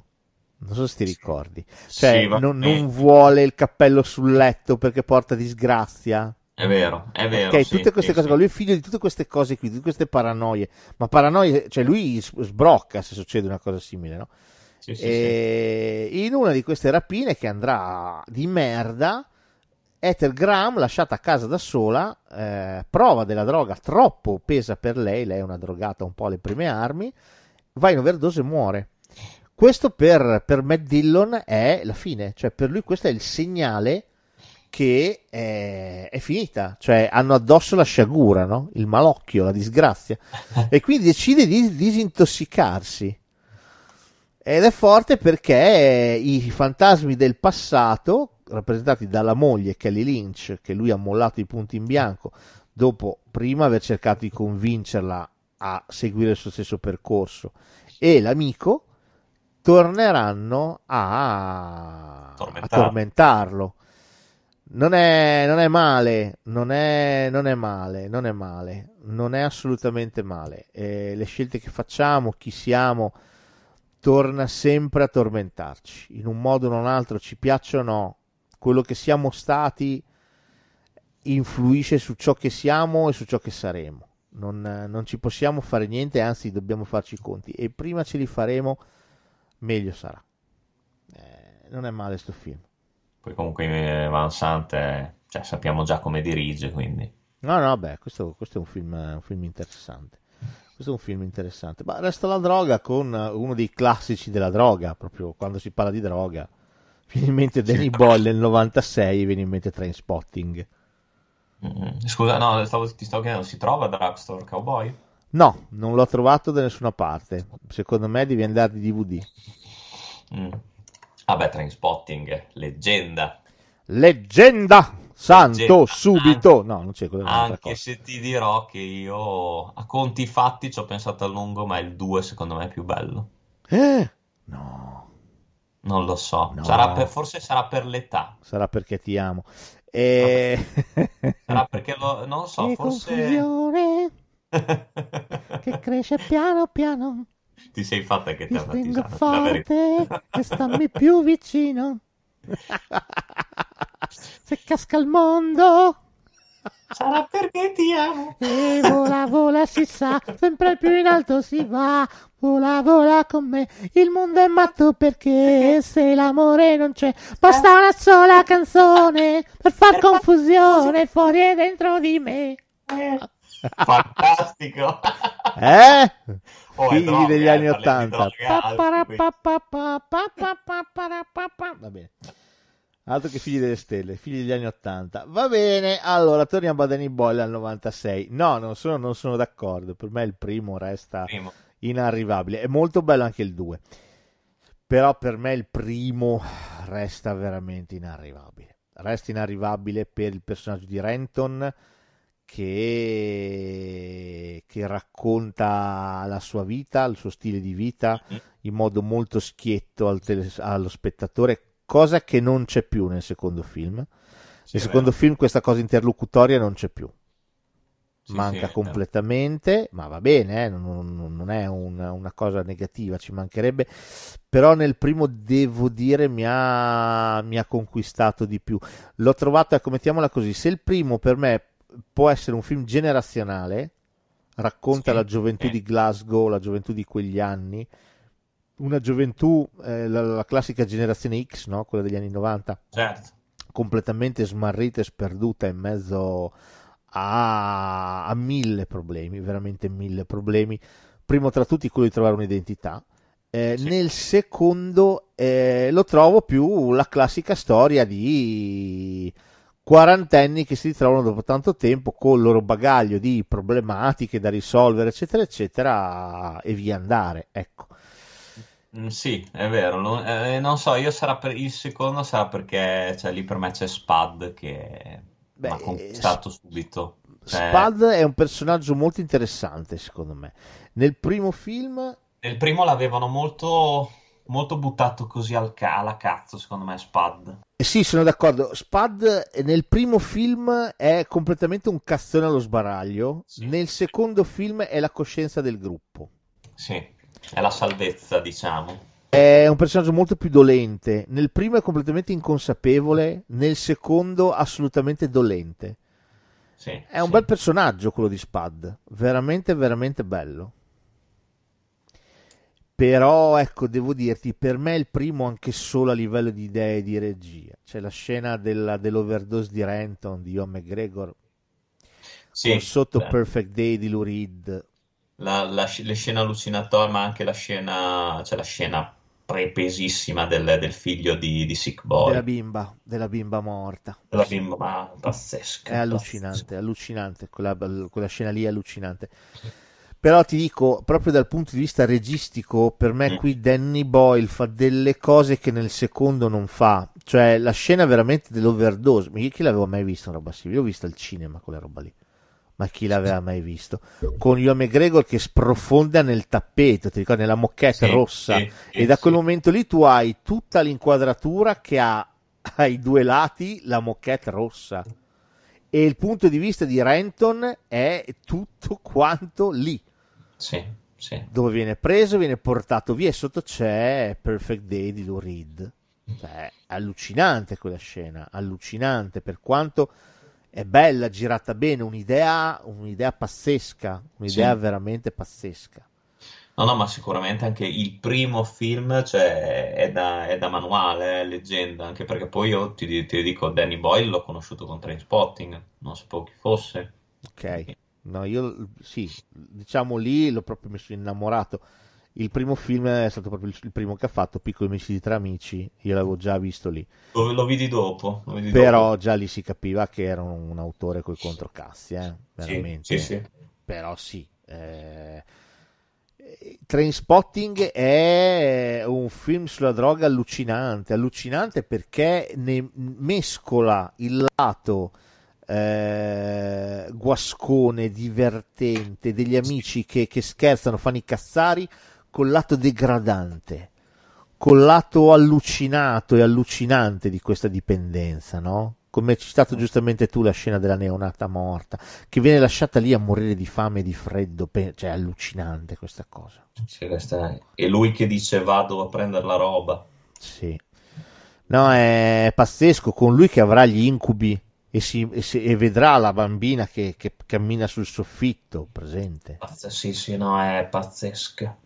Però è molto più scioccante il primo film, secondo me, a mostrarti il degrado anche di che cosa significa essere drogati. Sì, nel secondo questo è vero, si perde. Anche nel secondo la droga non c'è praticamente. Sì, nel secondo abbiamo più che altro la vendetta. La vendetta di Bigby, abbiamo i conti da saldare tra gli amici. Abbiamo un'esistenza che deve trovare una quadra, fondamentalmente, no? Sì. Nel primo film hai una manica di ragazzi che sta cercando una direzione per scappare da quello che stanno diventando, quello in cui si stanno trasformando. Di fatto Renton, Ewan McGregor, alla fine la scelta che fa è questa, cioè lui sa che se rimarrà insieme a loro non potrà mai uscirne, non potrà mai affrancarsi da quel tipo di vita lì. Sì, sì. Quindi decide di fotterli tutti e quanti, a parte Spud, e di andarsene a cercare un'altra direzione da un'altra parte. Anche quella scena è bellissima, ti ricordi? Cioè, come magari un gesto che può essere interpretato nel primo film come di amicizia, come di generosità, il fatto che Renton lasci una parte del malloppo a Spud, nel secondo si scopre che è stata una condanna, un'ulteriore condanna, che lui ha speso tutto in droga. Sì, è vero, sì. È pazzesca anche quella cosa. No, io penso che Trainspotting e anche Trainspotting 2 siano veramente due ottimi film, tratti da libri di Irving Welsh. Recuperate anche i libri se vi capita, perché anche quelli sono spettacolari. Trainspotting è veramente un film enorme, bellissimo, veramente uno dei film più importanti degli anni 90. Sì, senza dubbio. Anche dal punto di vista registico, ma l'abbiamo già detto, innovativo, ha proprio delle idee, mette in scena delle idee, e ci sono delle sequenze che sono francamente indimenticabili, quindi bellissimo. Va bene, vado avanti e parlo di alcol, questa volta solo alcol, non c'è traccia assolutamente di un minimo di droga, neanche per sbaglio, però parlo di un film divertente, un film del 2013 diretto da Edgar Wright, terzo tassello della trilogia del cornetto, che si chiama La fine del mondo. Grande La fine del mondo, bellissimo. Il giro dei pub alla grande, il miglio dorato. Fantastico. Che tra l'altro questo film secondo me è stato quello che si sono cagati di meno della trilogia del cornetto. Sì, un po' sì, già dal secondo, anche Hot Fuzz non è che se lo siano cagati in tanti. Sì, è vero. Cioè, il primo ha avuto l'eco, la risonanza, perché comunque era una roba completamente inedita. Poi dopo da lì è iniziato tutti quanti a fare film sugli zombie divertenti, però lui è stato il primo e unico a fare questa cosa. Poi dopo sono arrivati gli altri. E il secondo e il terzo film, devo dire, hanno avuto una risonanza minore. Eppure anche il secondo e il terzo film sono interessanti, cioè il secondo gioca col genere action, il terzo con la fantascienza, quindi insomma... Il secondo c'è la sparatoria finale che è... Sì, qualcosa... non è male. Esatto. Poi è figo capire anche, adesso non vi diciamo niente, però recuperatelo, cioè scoprire il perché sta succedendo tutto questo, non è male, non è affatto male. Tra l'altro è splatterosissimo, Sì, è vero. Nel terzo c'è anche lì c'è una delle scene finali. La scena finale per me è bellissima del terzo. Per me la scena finale, come finisce il film, è un piccolo capolavoro. Allora fanculo. Come finisce il film credo che sia un piccolissimo capolavoro. La storia è quella del buon Simon Pegg, impenitente fallito, che decide di tornare a casa nella sua cittadina natale, rimettere insieme il vecchio gruppo di amici e tentare di concludere un'impresa lasciata in sospeso tanti anni prima, ovvero arrivare a concludere il miglio dorato. Ed è interessante vedere nel film come questa cosa del miglio dorato diventa per lui fondamentale. Non gliene frega un cazzo di niente, nessuno. L'importante è finire il miglio dorato. Questo è fantastico. La dice lunga sul personaggio. Che cos'è il miglio dorato? È il giro di tutti i pub della città. Esatto. E in ogni pub ti devi fare una pinta. È fantastico. Lui c'ha la sua mappa, parte, e seguito, scortato dai suoi amici dell'epoca, che hanno preso tutti strade diverse, non proprio convintissimi, tra cui l'immancabile Nick Frost, il meraviglioso, corpulento Nick Frost. Io ogni volta che lo vedo ovunque. Simon Pegg non mi dà quella gioia, ma quando vedo Nick Frost, c'è anche in Tomb Raider che fa quello del banco dei pegni, sì, mi fa godere vederlo, cioè proprio io lo adoro, cioè ogni volta che lo anche vedo. Anche Paul è il migliore, Paul, lui. Per lui proprio mi piace tanto. Vabbè. E cosa scopriranno? Scopriranno che ai loro, la loro cittadina natale è praticamente tutta stata colonizzata da un gruppo di alieni. Ma che bello è anche qua l'omaggio all'invasione degli ultracorpi. Cioè, assolutamente. Questo è fantastico l'omaggio che c'è qua. Assolutamente, perché gli alieni prendono il posto degli umani, creandone delle repliche identiche. Esatto. Va da sé che il piccolo paesino natale di Simon Pegg e Nick Frost è solamente l'inizio di una colonizzazione su scala globale e totale. Esatto. Riusciranno i nostri eroi, chiamiamoli eroi, a sopravvivere a questo pericolo from the space, dallo spazio, e soprattutto a sfancularli e a salvare il mondo, e soprattutto a finire il miglio dorato. Il miglio dorato. Lo scoprirete solo guardando questo film delizioso diretto appunto da Edgar Wright nel 2013. Devo dire, qui le idee non mancano, il film è molto divertente, a tratti anche un po' inquietante, è vero, non guasta. È vero. Sì. Non guasta assolutamente, perché Edgar Wright, va detto, col genere non ci scherza mai, nel senso che se guardate anche Shaun of the Dead, certo, è un film che quando c'è da far paura fa paura, quando c'è da essere horror è horror. Questo quando deve entrare in scena la fantascienza, quella più inquietante, lui non si tira certo indietro. Infatti questo film ha dei momenti un pochino così, un po' disturbanti, un po' inquietanti. Esatto, ma anche lo stesso Hot Fuzz, mi ricordo che aveva delle scene di tensione. Sì, come ho detto, Hot Fuzz era splatterosissimo, tra l'altro, cioè, pieno veramente i morti ammassati con sangue che era a secchiate. Questo no, veramente il terzo film è veramente forte, non sottovalutatelo. Finale simil medievale. Sì.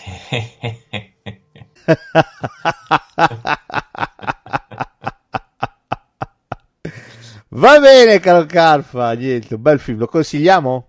Lo consigliamo assolutamente. Gli mettiamo il sigillo degenerando. Pa! Assolutamente. Poi c'è il cornetto blu. Wow. Cornetto blu, questo è blu, molto blu questo film, decisamente molto blu. Va bene, allora, non mancano tanti film, sono in viale del tramonto, mi mancano 5 film e poi abbiamo finito. Resto sull'alcolismo. Ah, ok, no, ma sai, mi stai spaventando, perché non ho finora, poi vediamo alla fine, finora non ho sentito nessun film di Gaspar Noè. No, non li ho messi.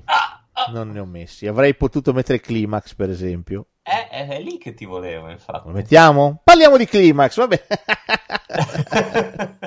No, a noi ci piace così, che problema c'è? Scusa, guardate Climax su Amazon Prime Video, andateci con della calma, però.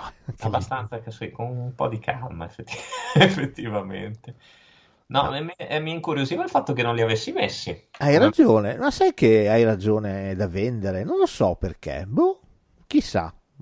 Però Climax effettivamente ci sta, quindi guarda, facciamo finta di essere invitati alle nozze di qualcuno e Climax è il nostro +1.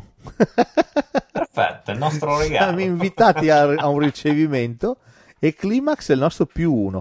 È Climax, film delirante, Sì.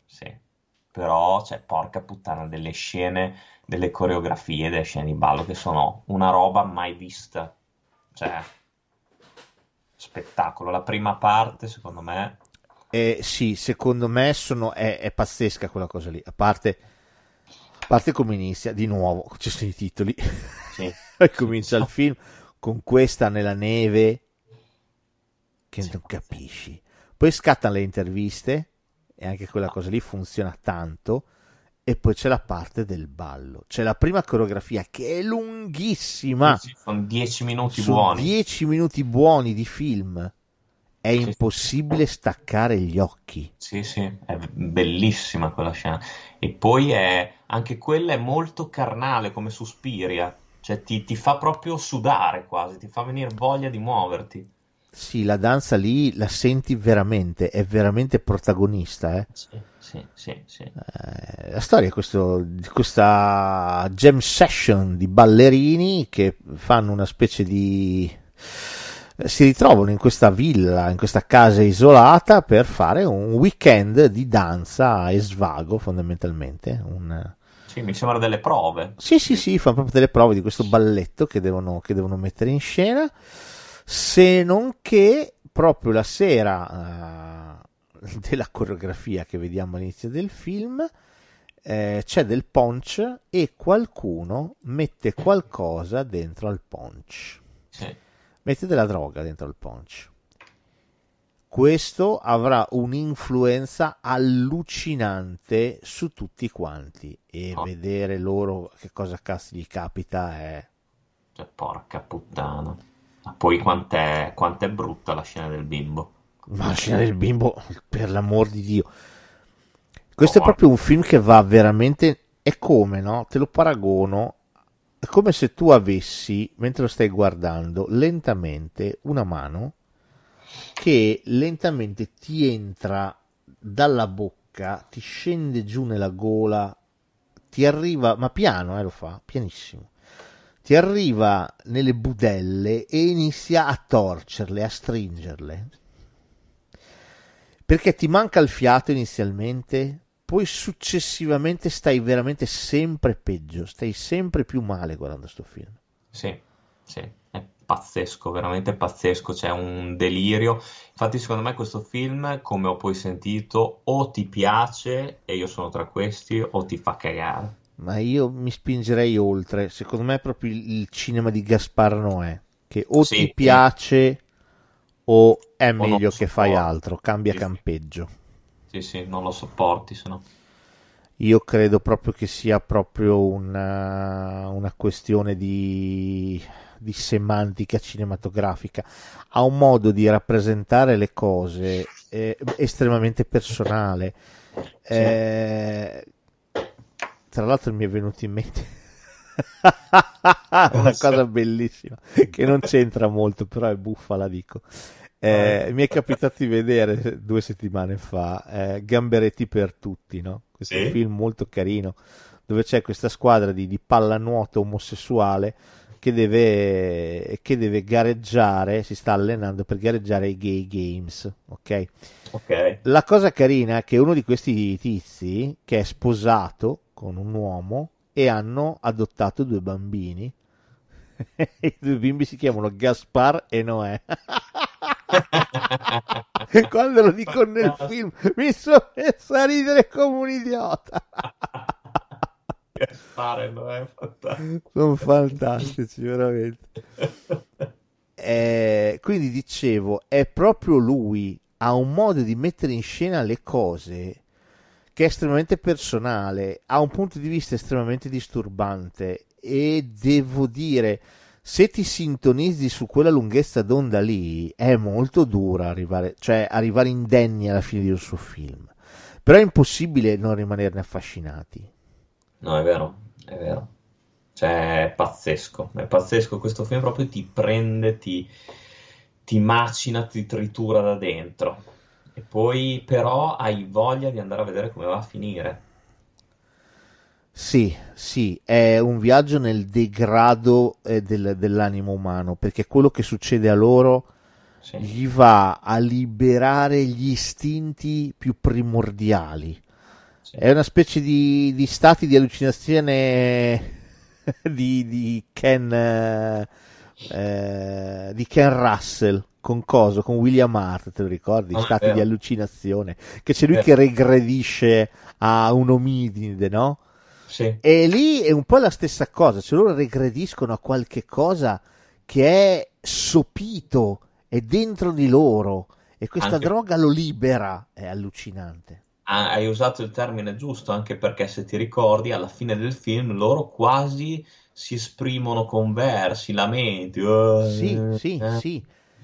E va a ripescare veramente un qualche cosa di talmente spinto in basso che nessuno di loro riesce anche a esplicitare a parole. C'è il fratello che si tromba la sorella, ti ricordi? Sì. Ci sono delle cose veramente molto molto pesanti. È proprio una regressione, è una regressione a qualche cosa di animalesco, di atavico, di ferino, qualche cosa che è lì dentro di noi della notte dei tempi, che è lì sopito, addormentato.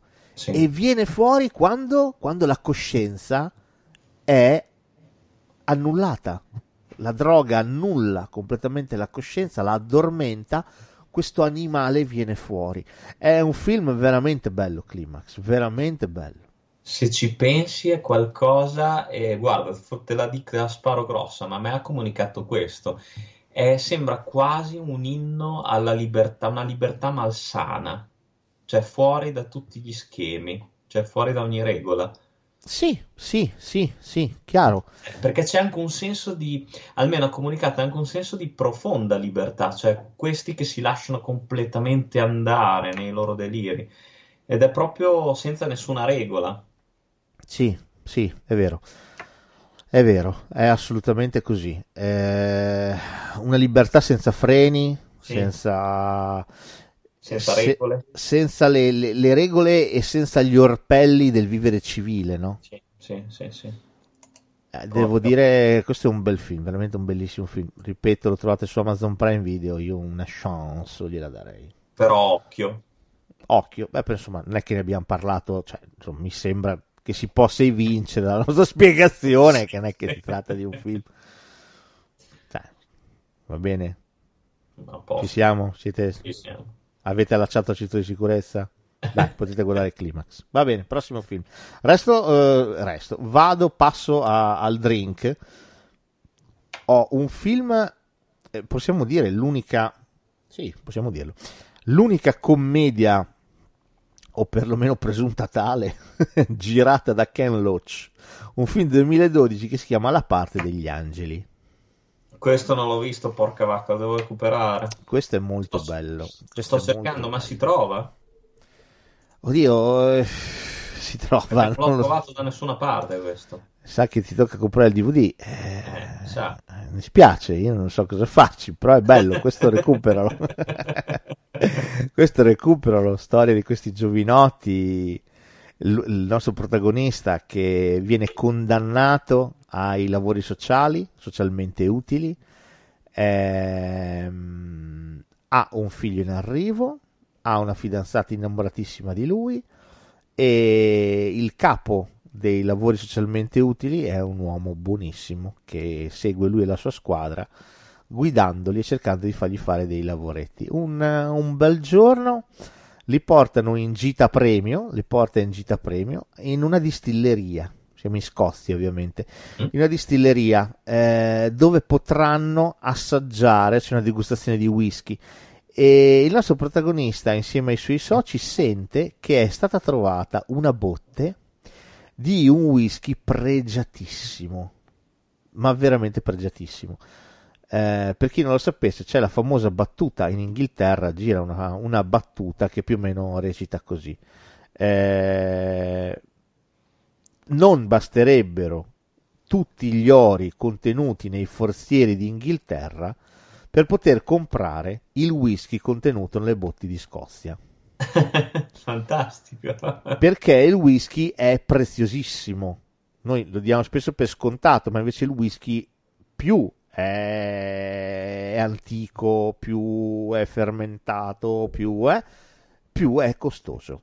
E quindi arriviamo a questa botte che viene trovata, e quindi viene venduta all'asta, verrà venduta all'asta da lì a breve. Ok? I nostri prodi giovani cosa decidono di fare, cappeggiati dal nostro meraviglioso protagonista?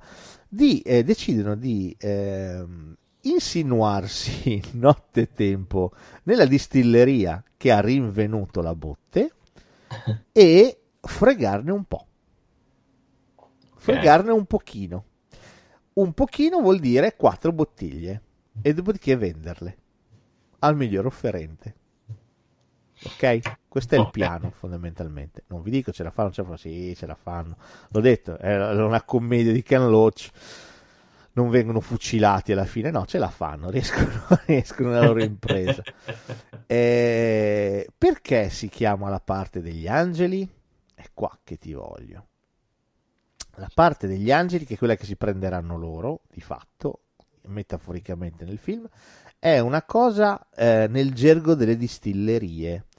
Praticamente, quando tu vai a mettere in botte un whisky, sì, dopo che l'hai fatto fermentare, l'hai lasciato lì, ne mancherà sempre un po'. Ok. Ok. Per tradizione si dice che quella è la parte degli angeli, cioè quella che gli angeli si sono presi e bevuta. Pensa te. Hai capito? Ecco perché ne manca sempre, perché gli angeli vogliono la loro parte e se la prendono. Quindi qui la viene chiamata la parte degli angeli. Bellissima sta cosa. Figo, eh?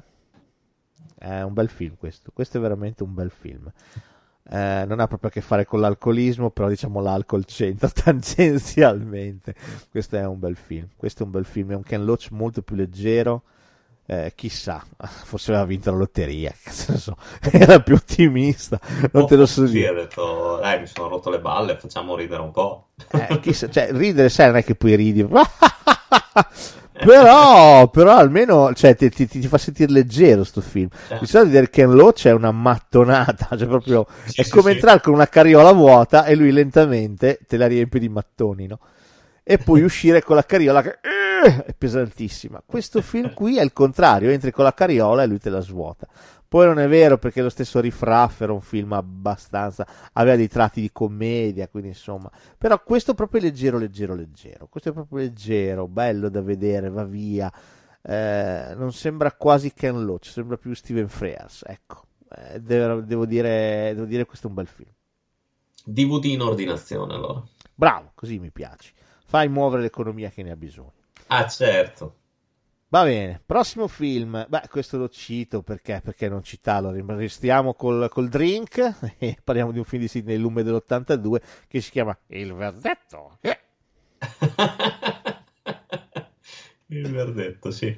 Bello, questo mi è piaciuto. Qui c'è un Paul Newman d'antan.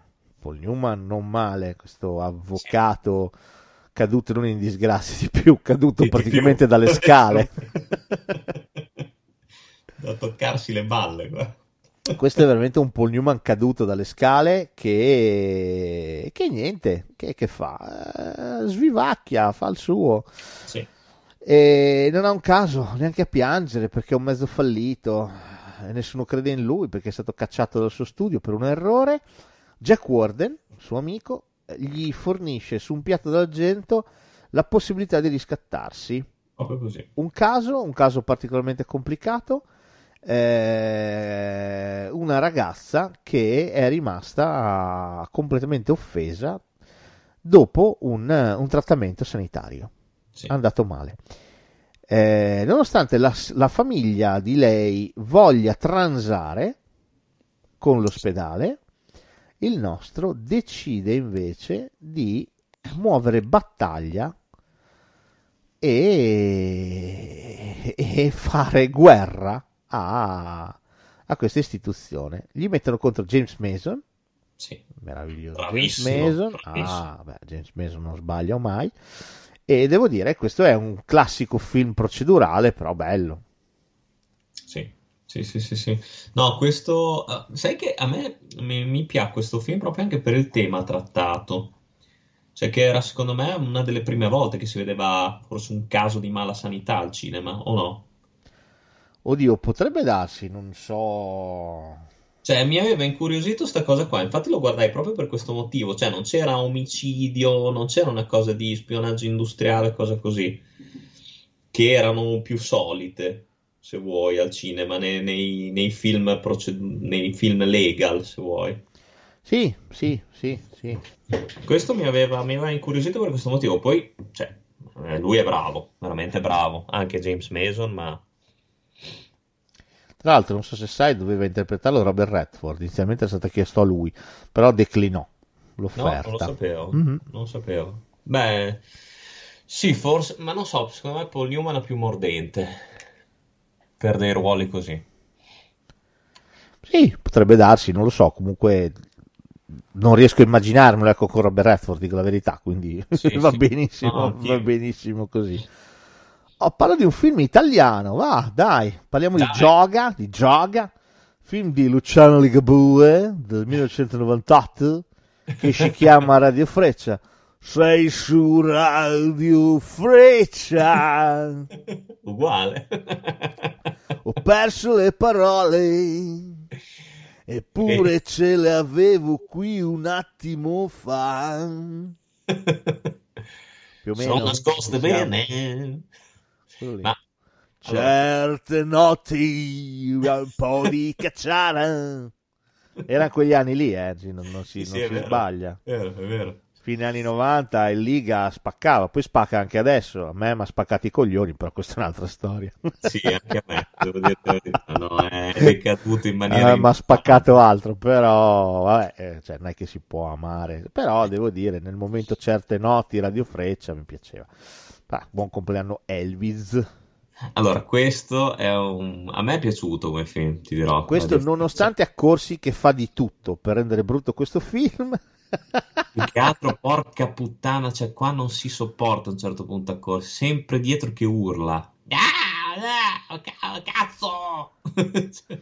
Lui fa proprio Freccia, fa il tossico della situazione. Devo dire, come tossico gli riesce meglio, così citiamo un altro film italiano, Veloce come il vento. Esatto. Sì, devo dire, gli riesce molto meglio fare il tossico in Veloce come il vento. Lì è ex tossico, poi in Veloce come il vento non è proprio tossico nature, ma è ex tossico, devo dire, molto più bravo. E Radio Freccia, un film molto nostalgico, molto zeppo delle nostalgie paesane del buon Ligabue. La cittadina in cui è ambientato non è mai esplicitata, ma diciamo è riconoscibile in quel di Correggio. Sì. E niente, umanità varia ed eventuale che si muove raccontando storie più o meno assurde di un'umanità più o meno assurda. In mezzo a tutto questo una radio libera racconta anche quel periodo storico lì dell'Italia, il periodo delle radio libere che nascevano e spuntavano come funghi. Praticamente le radio si prendevano le frequenze che erano libere e iniziavano a trasmettere quello che gli capitava. Se continuavi a trasmettere non ti chiudevano, quindi insomma quando hanno regolarizzato le frequenze sono diventate di loro proprietà. Ma non mi hai visto mai, un bel business. La stessa Punto Radio, nata qui nell'Appennino, sì, appannaggio del buon Vasco, che ha visto nascere, proprio muovere i primi passi del Blasco. Nasce da quella cosa lì, quindi insomma tanto di cappello. Il periodo delle radio libere è stato uno dei momenti più liberi, più innovativi, più anarchici della storia del nostro paese. È lo stesso periodo dei 100 passi, raccontato nei 100 passi, no? Di Peppino Impastato, anche lui aveva la stessa storia dietro. Devo dire, il film di Ligabue secondo me è un po' pieno di ingenuità, però è un bel film. Ti dico come la penso io, cioè a me sono piaciuti molto molto di più gli amici, i personaggi di contorno, rispetto alla storia di Freccia. Per esempio la storia adesso non mi ricordo come si chiama, la storia dell'amico che comunque, ti ricordi, il padre molesta la sorellina, lui lo picchia. Sì. Quella mi ha catturato davvero molto. E poi ci sono comunque delle scene innegabilmente, secondo me, ironiche, anche la scena del ristorante con Vito, quella mi ha fatto ridere. Sì, assolutamente, è quel classico film zeppo di quell'atmosfera tutta emiliana, no? Che potete venire a respirare se venite nelle nostre zone, a farvi un giro.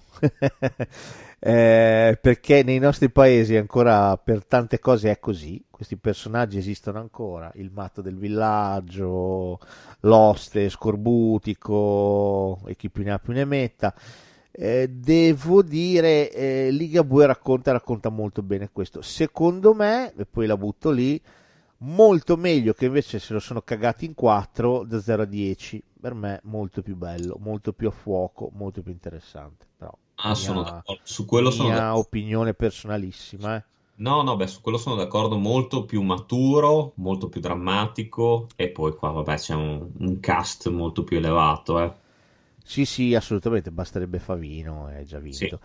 E poi è bello il tema, con... cioè c'entra sì. La strage di Bologna. Sì, sì, sì, sì, sì. Devo dire, questo per me è tanta roba, è un film più adulto, ho trovato sicuramente, esatto, hai scelto il termine giusto proprio. Radio Freccia comunque è carino, è fatto molto bene, cioè pieno zeppo di tutte queste cose, poi è famosissimo per la famosa scena del monologo di Accorsi alla radio.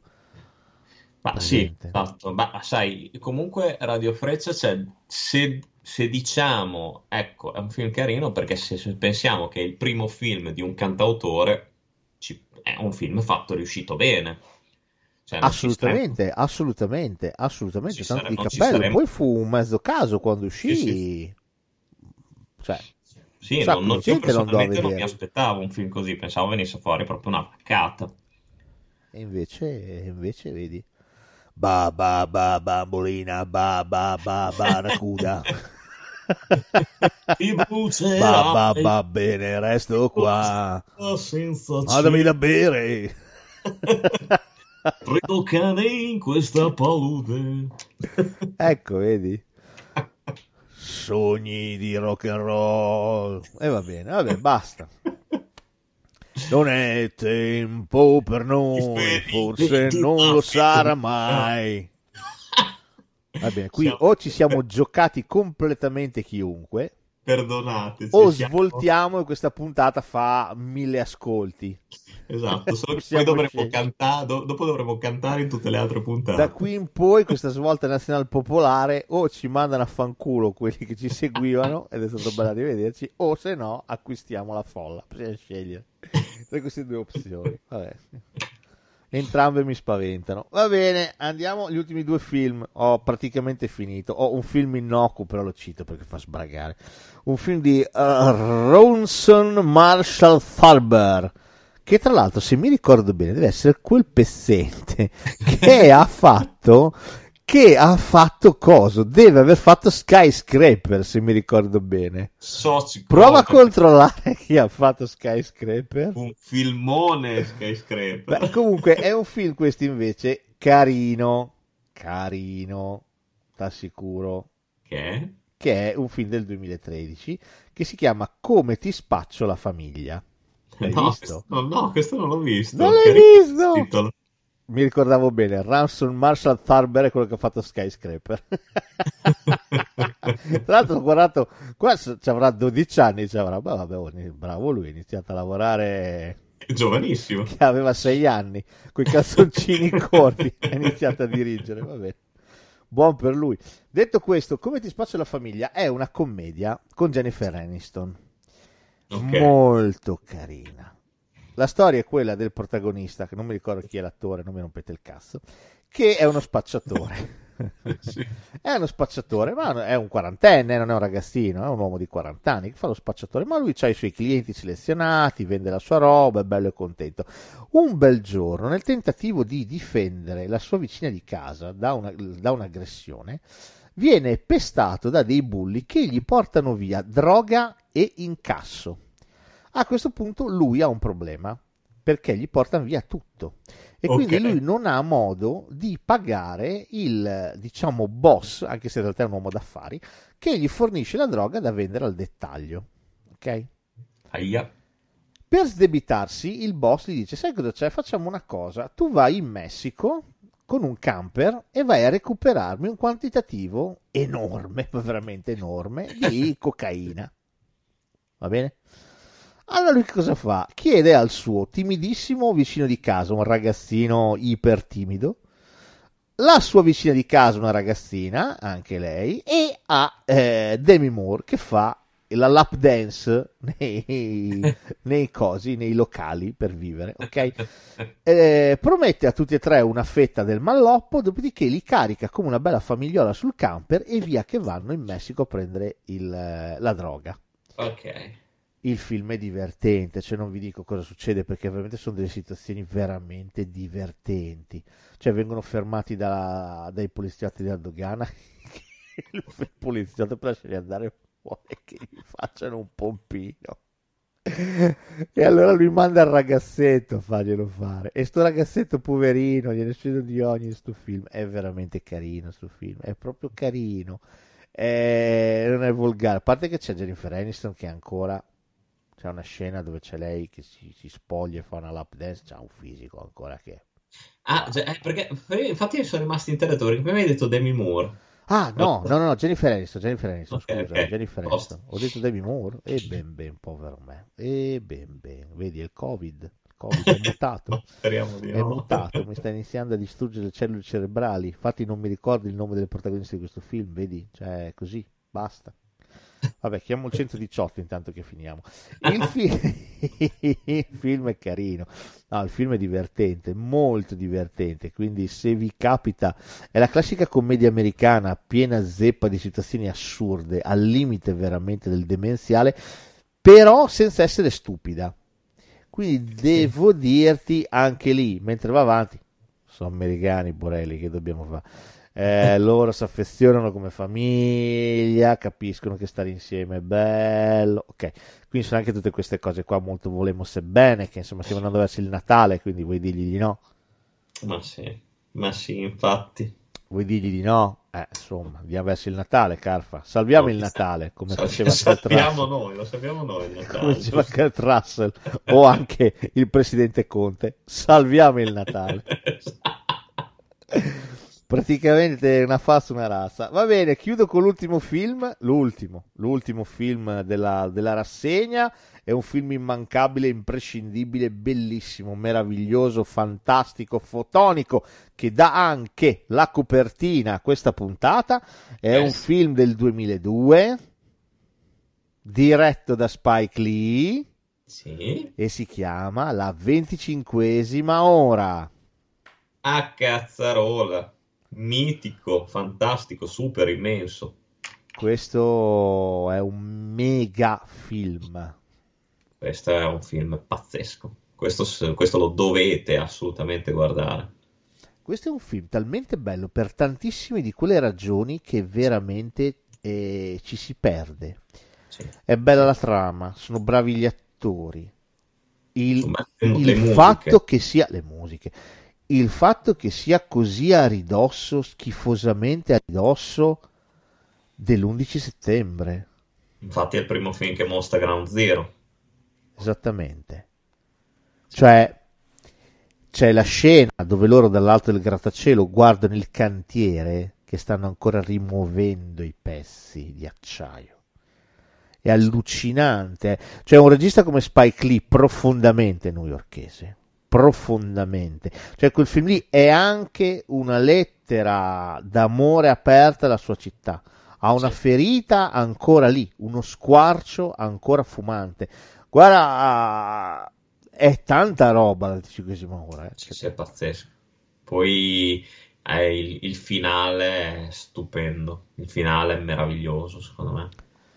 Sì, il finale è bellissimo, il finale sconfina nell'utopia, nel sogno, no? È poesia, sì.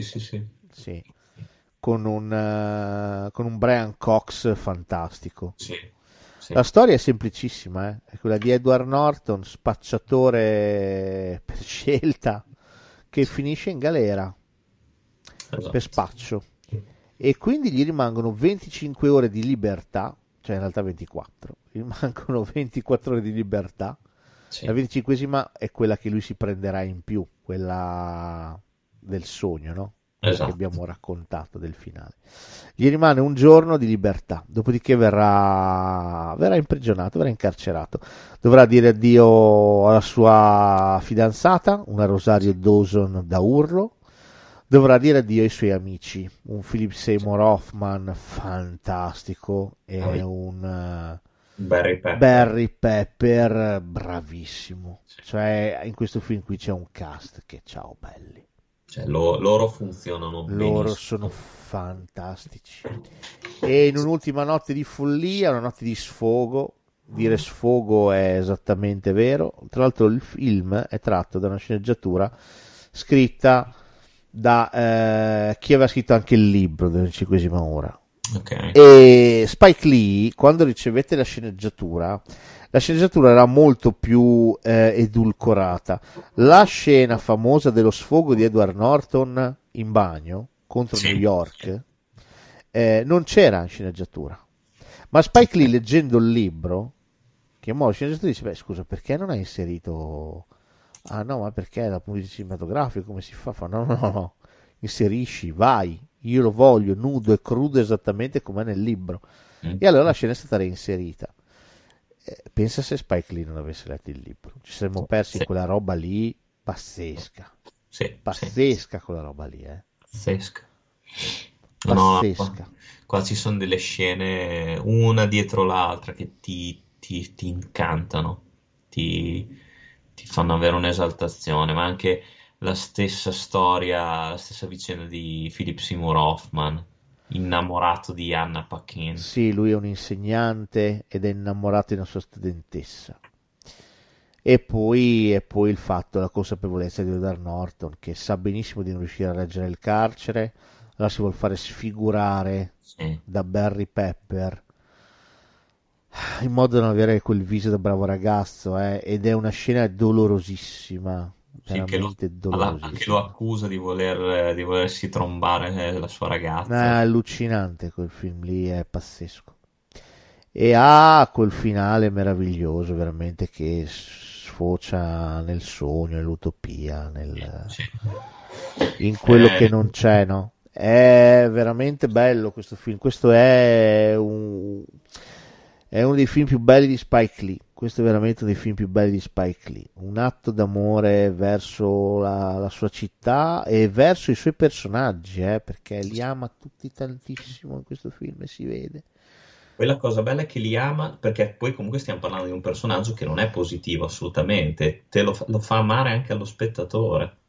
Assolutamente. Cioè, ti fa avere compassione per Edward Norton. Ti fa avere compassione perché è giusto avere compassione di lui, perché è vero, lui è uno spacciatore, ma dovrà affrontare la responsabilità per le proprie azioni. Dovrà pagare per ciò che ha fatto. E questo dover pagare comunque, e lo pagherà col sangue, col dolore, perché si farà picchiare dal suo amico. Questo ce lo fa ovviamente amare. Siamo dalla sua parte, perché è un personaggio che prende sulle sue spalle la propria responsabilità e paga per ciò che ha fatto in prima persona. Questo è un film bello, bellissimo, un film dolente, un film spettacolare, Sono assolutamente d'accordo con te. Questo è veramente un film strepitoso. Qui Spike Lee, veramente, come si fa a non amare Spike Lee? Ma che cazzo si fa a non amare Spike Lee? So. Ha fatto dei film che sono una meraviglia, e poi così diversi, cioè non si può neanche dire però Spike Lee, il razzismo, cioè la 25esima ora parla di tutt'altro. Quindi poi, bellissimo. E poi solo come dirige, cioè pazzesco. Assolutamente. Diciamo che mi ha fatto molto piacere chiudere con questo film. Mettiamola così. Era il film migliore, secondo me, con cui chiudere non soltanto questa puntata, ma anche la nostra trilogia. Sono d'accordo. E qui la trilogia si chiude. Sì. E vabbè, non faremo come il Signore degli Anelli, che faremo 18 finali, ma sarà una cosa più veloce. Che Trump. Dire? Speriamo che non abbia vinto Trump. Speriamo. Ha vinto Trump, mi mangio la lingua, perché cazzo all'inizio avevo detto che aveva vinto Trump. Vabbè, speriamo di non averci preso. Speriamo che il virus non muti diventando tutti zombie. Di nuovo potremmo essere incolpati di qualche cosa di brutto. Vabbè, cioè, si parla, si scherza, cioè, non è che devi prenderci sul serio. Vabbè.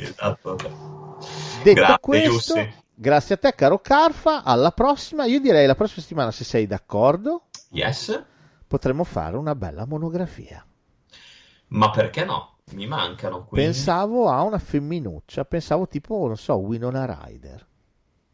Perché no? Sì, sì, interessante. Pensavo di farne una doppietta. La prossima settimana Winona Ryder, quella dopo magari un maschietto. Potremmo fare tipo Kevin Bacon, il tuo amato, adorato Kevin Bacon. Sì. Cosa dici? O se no, se preferisci facciamo prima Kevin Bacon, che so che ti muove l'ormone. No, anche Winona Ryder non mi spiace. Sì, Kevin Bacon mi muove tutto intimamente. Lo sappiamo tutti gli appassionati di Degenerando lo sanno.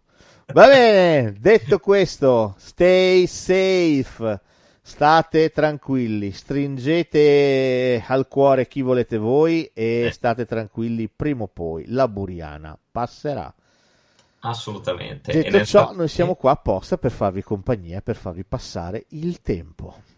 Esatto. E poi, come diciamo sempre, baguette, Bordeaux e Biberon. E vai. Oh, well, there we are. Here's the theme music. Good night.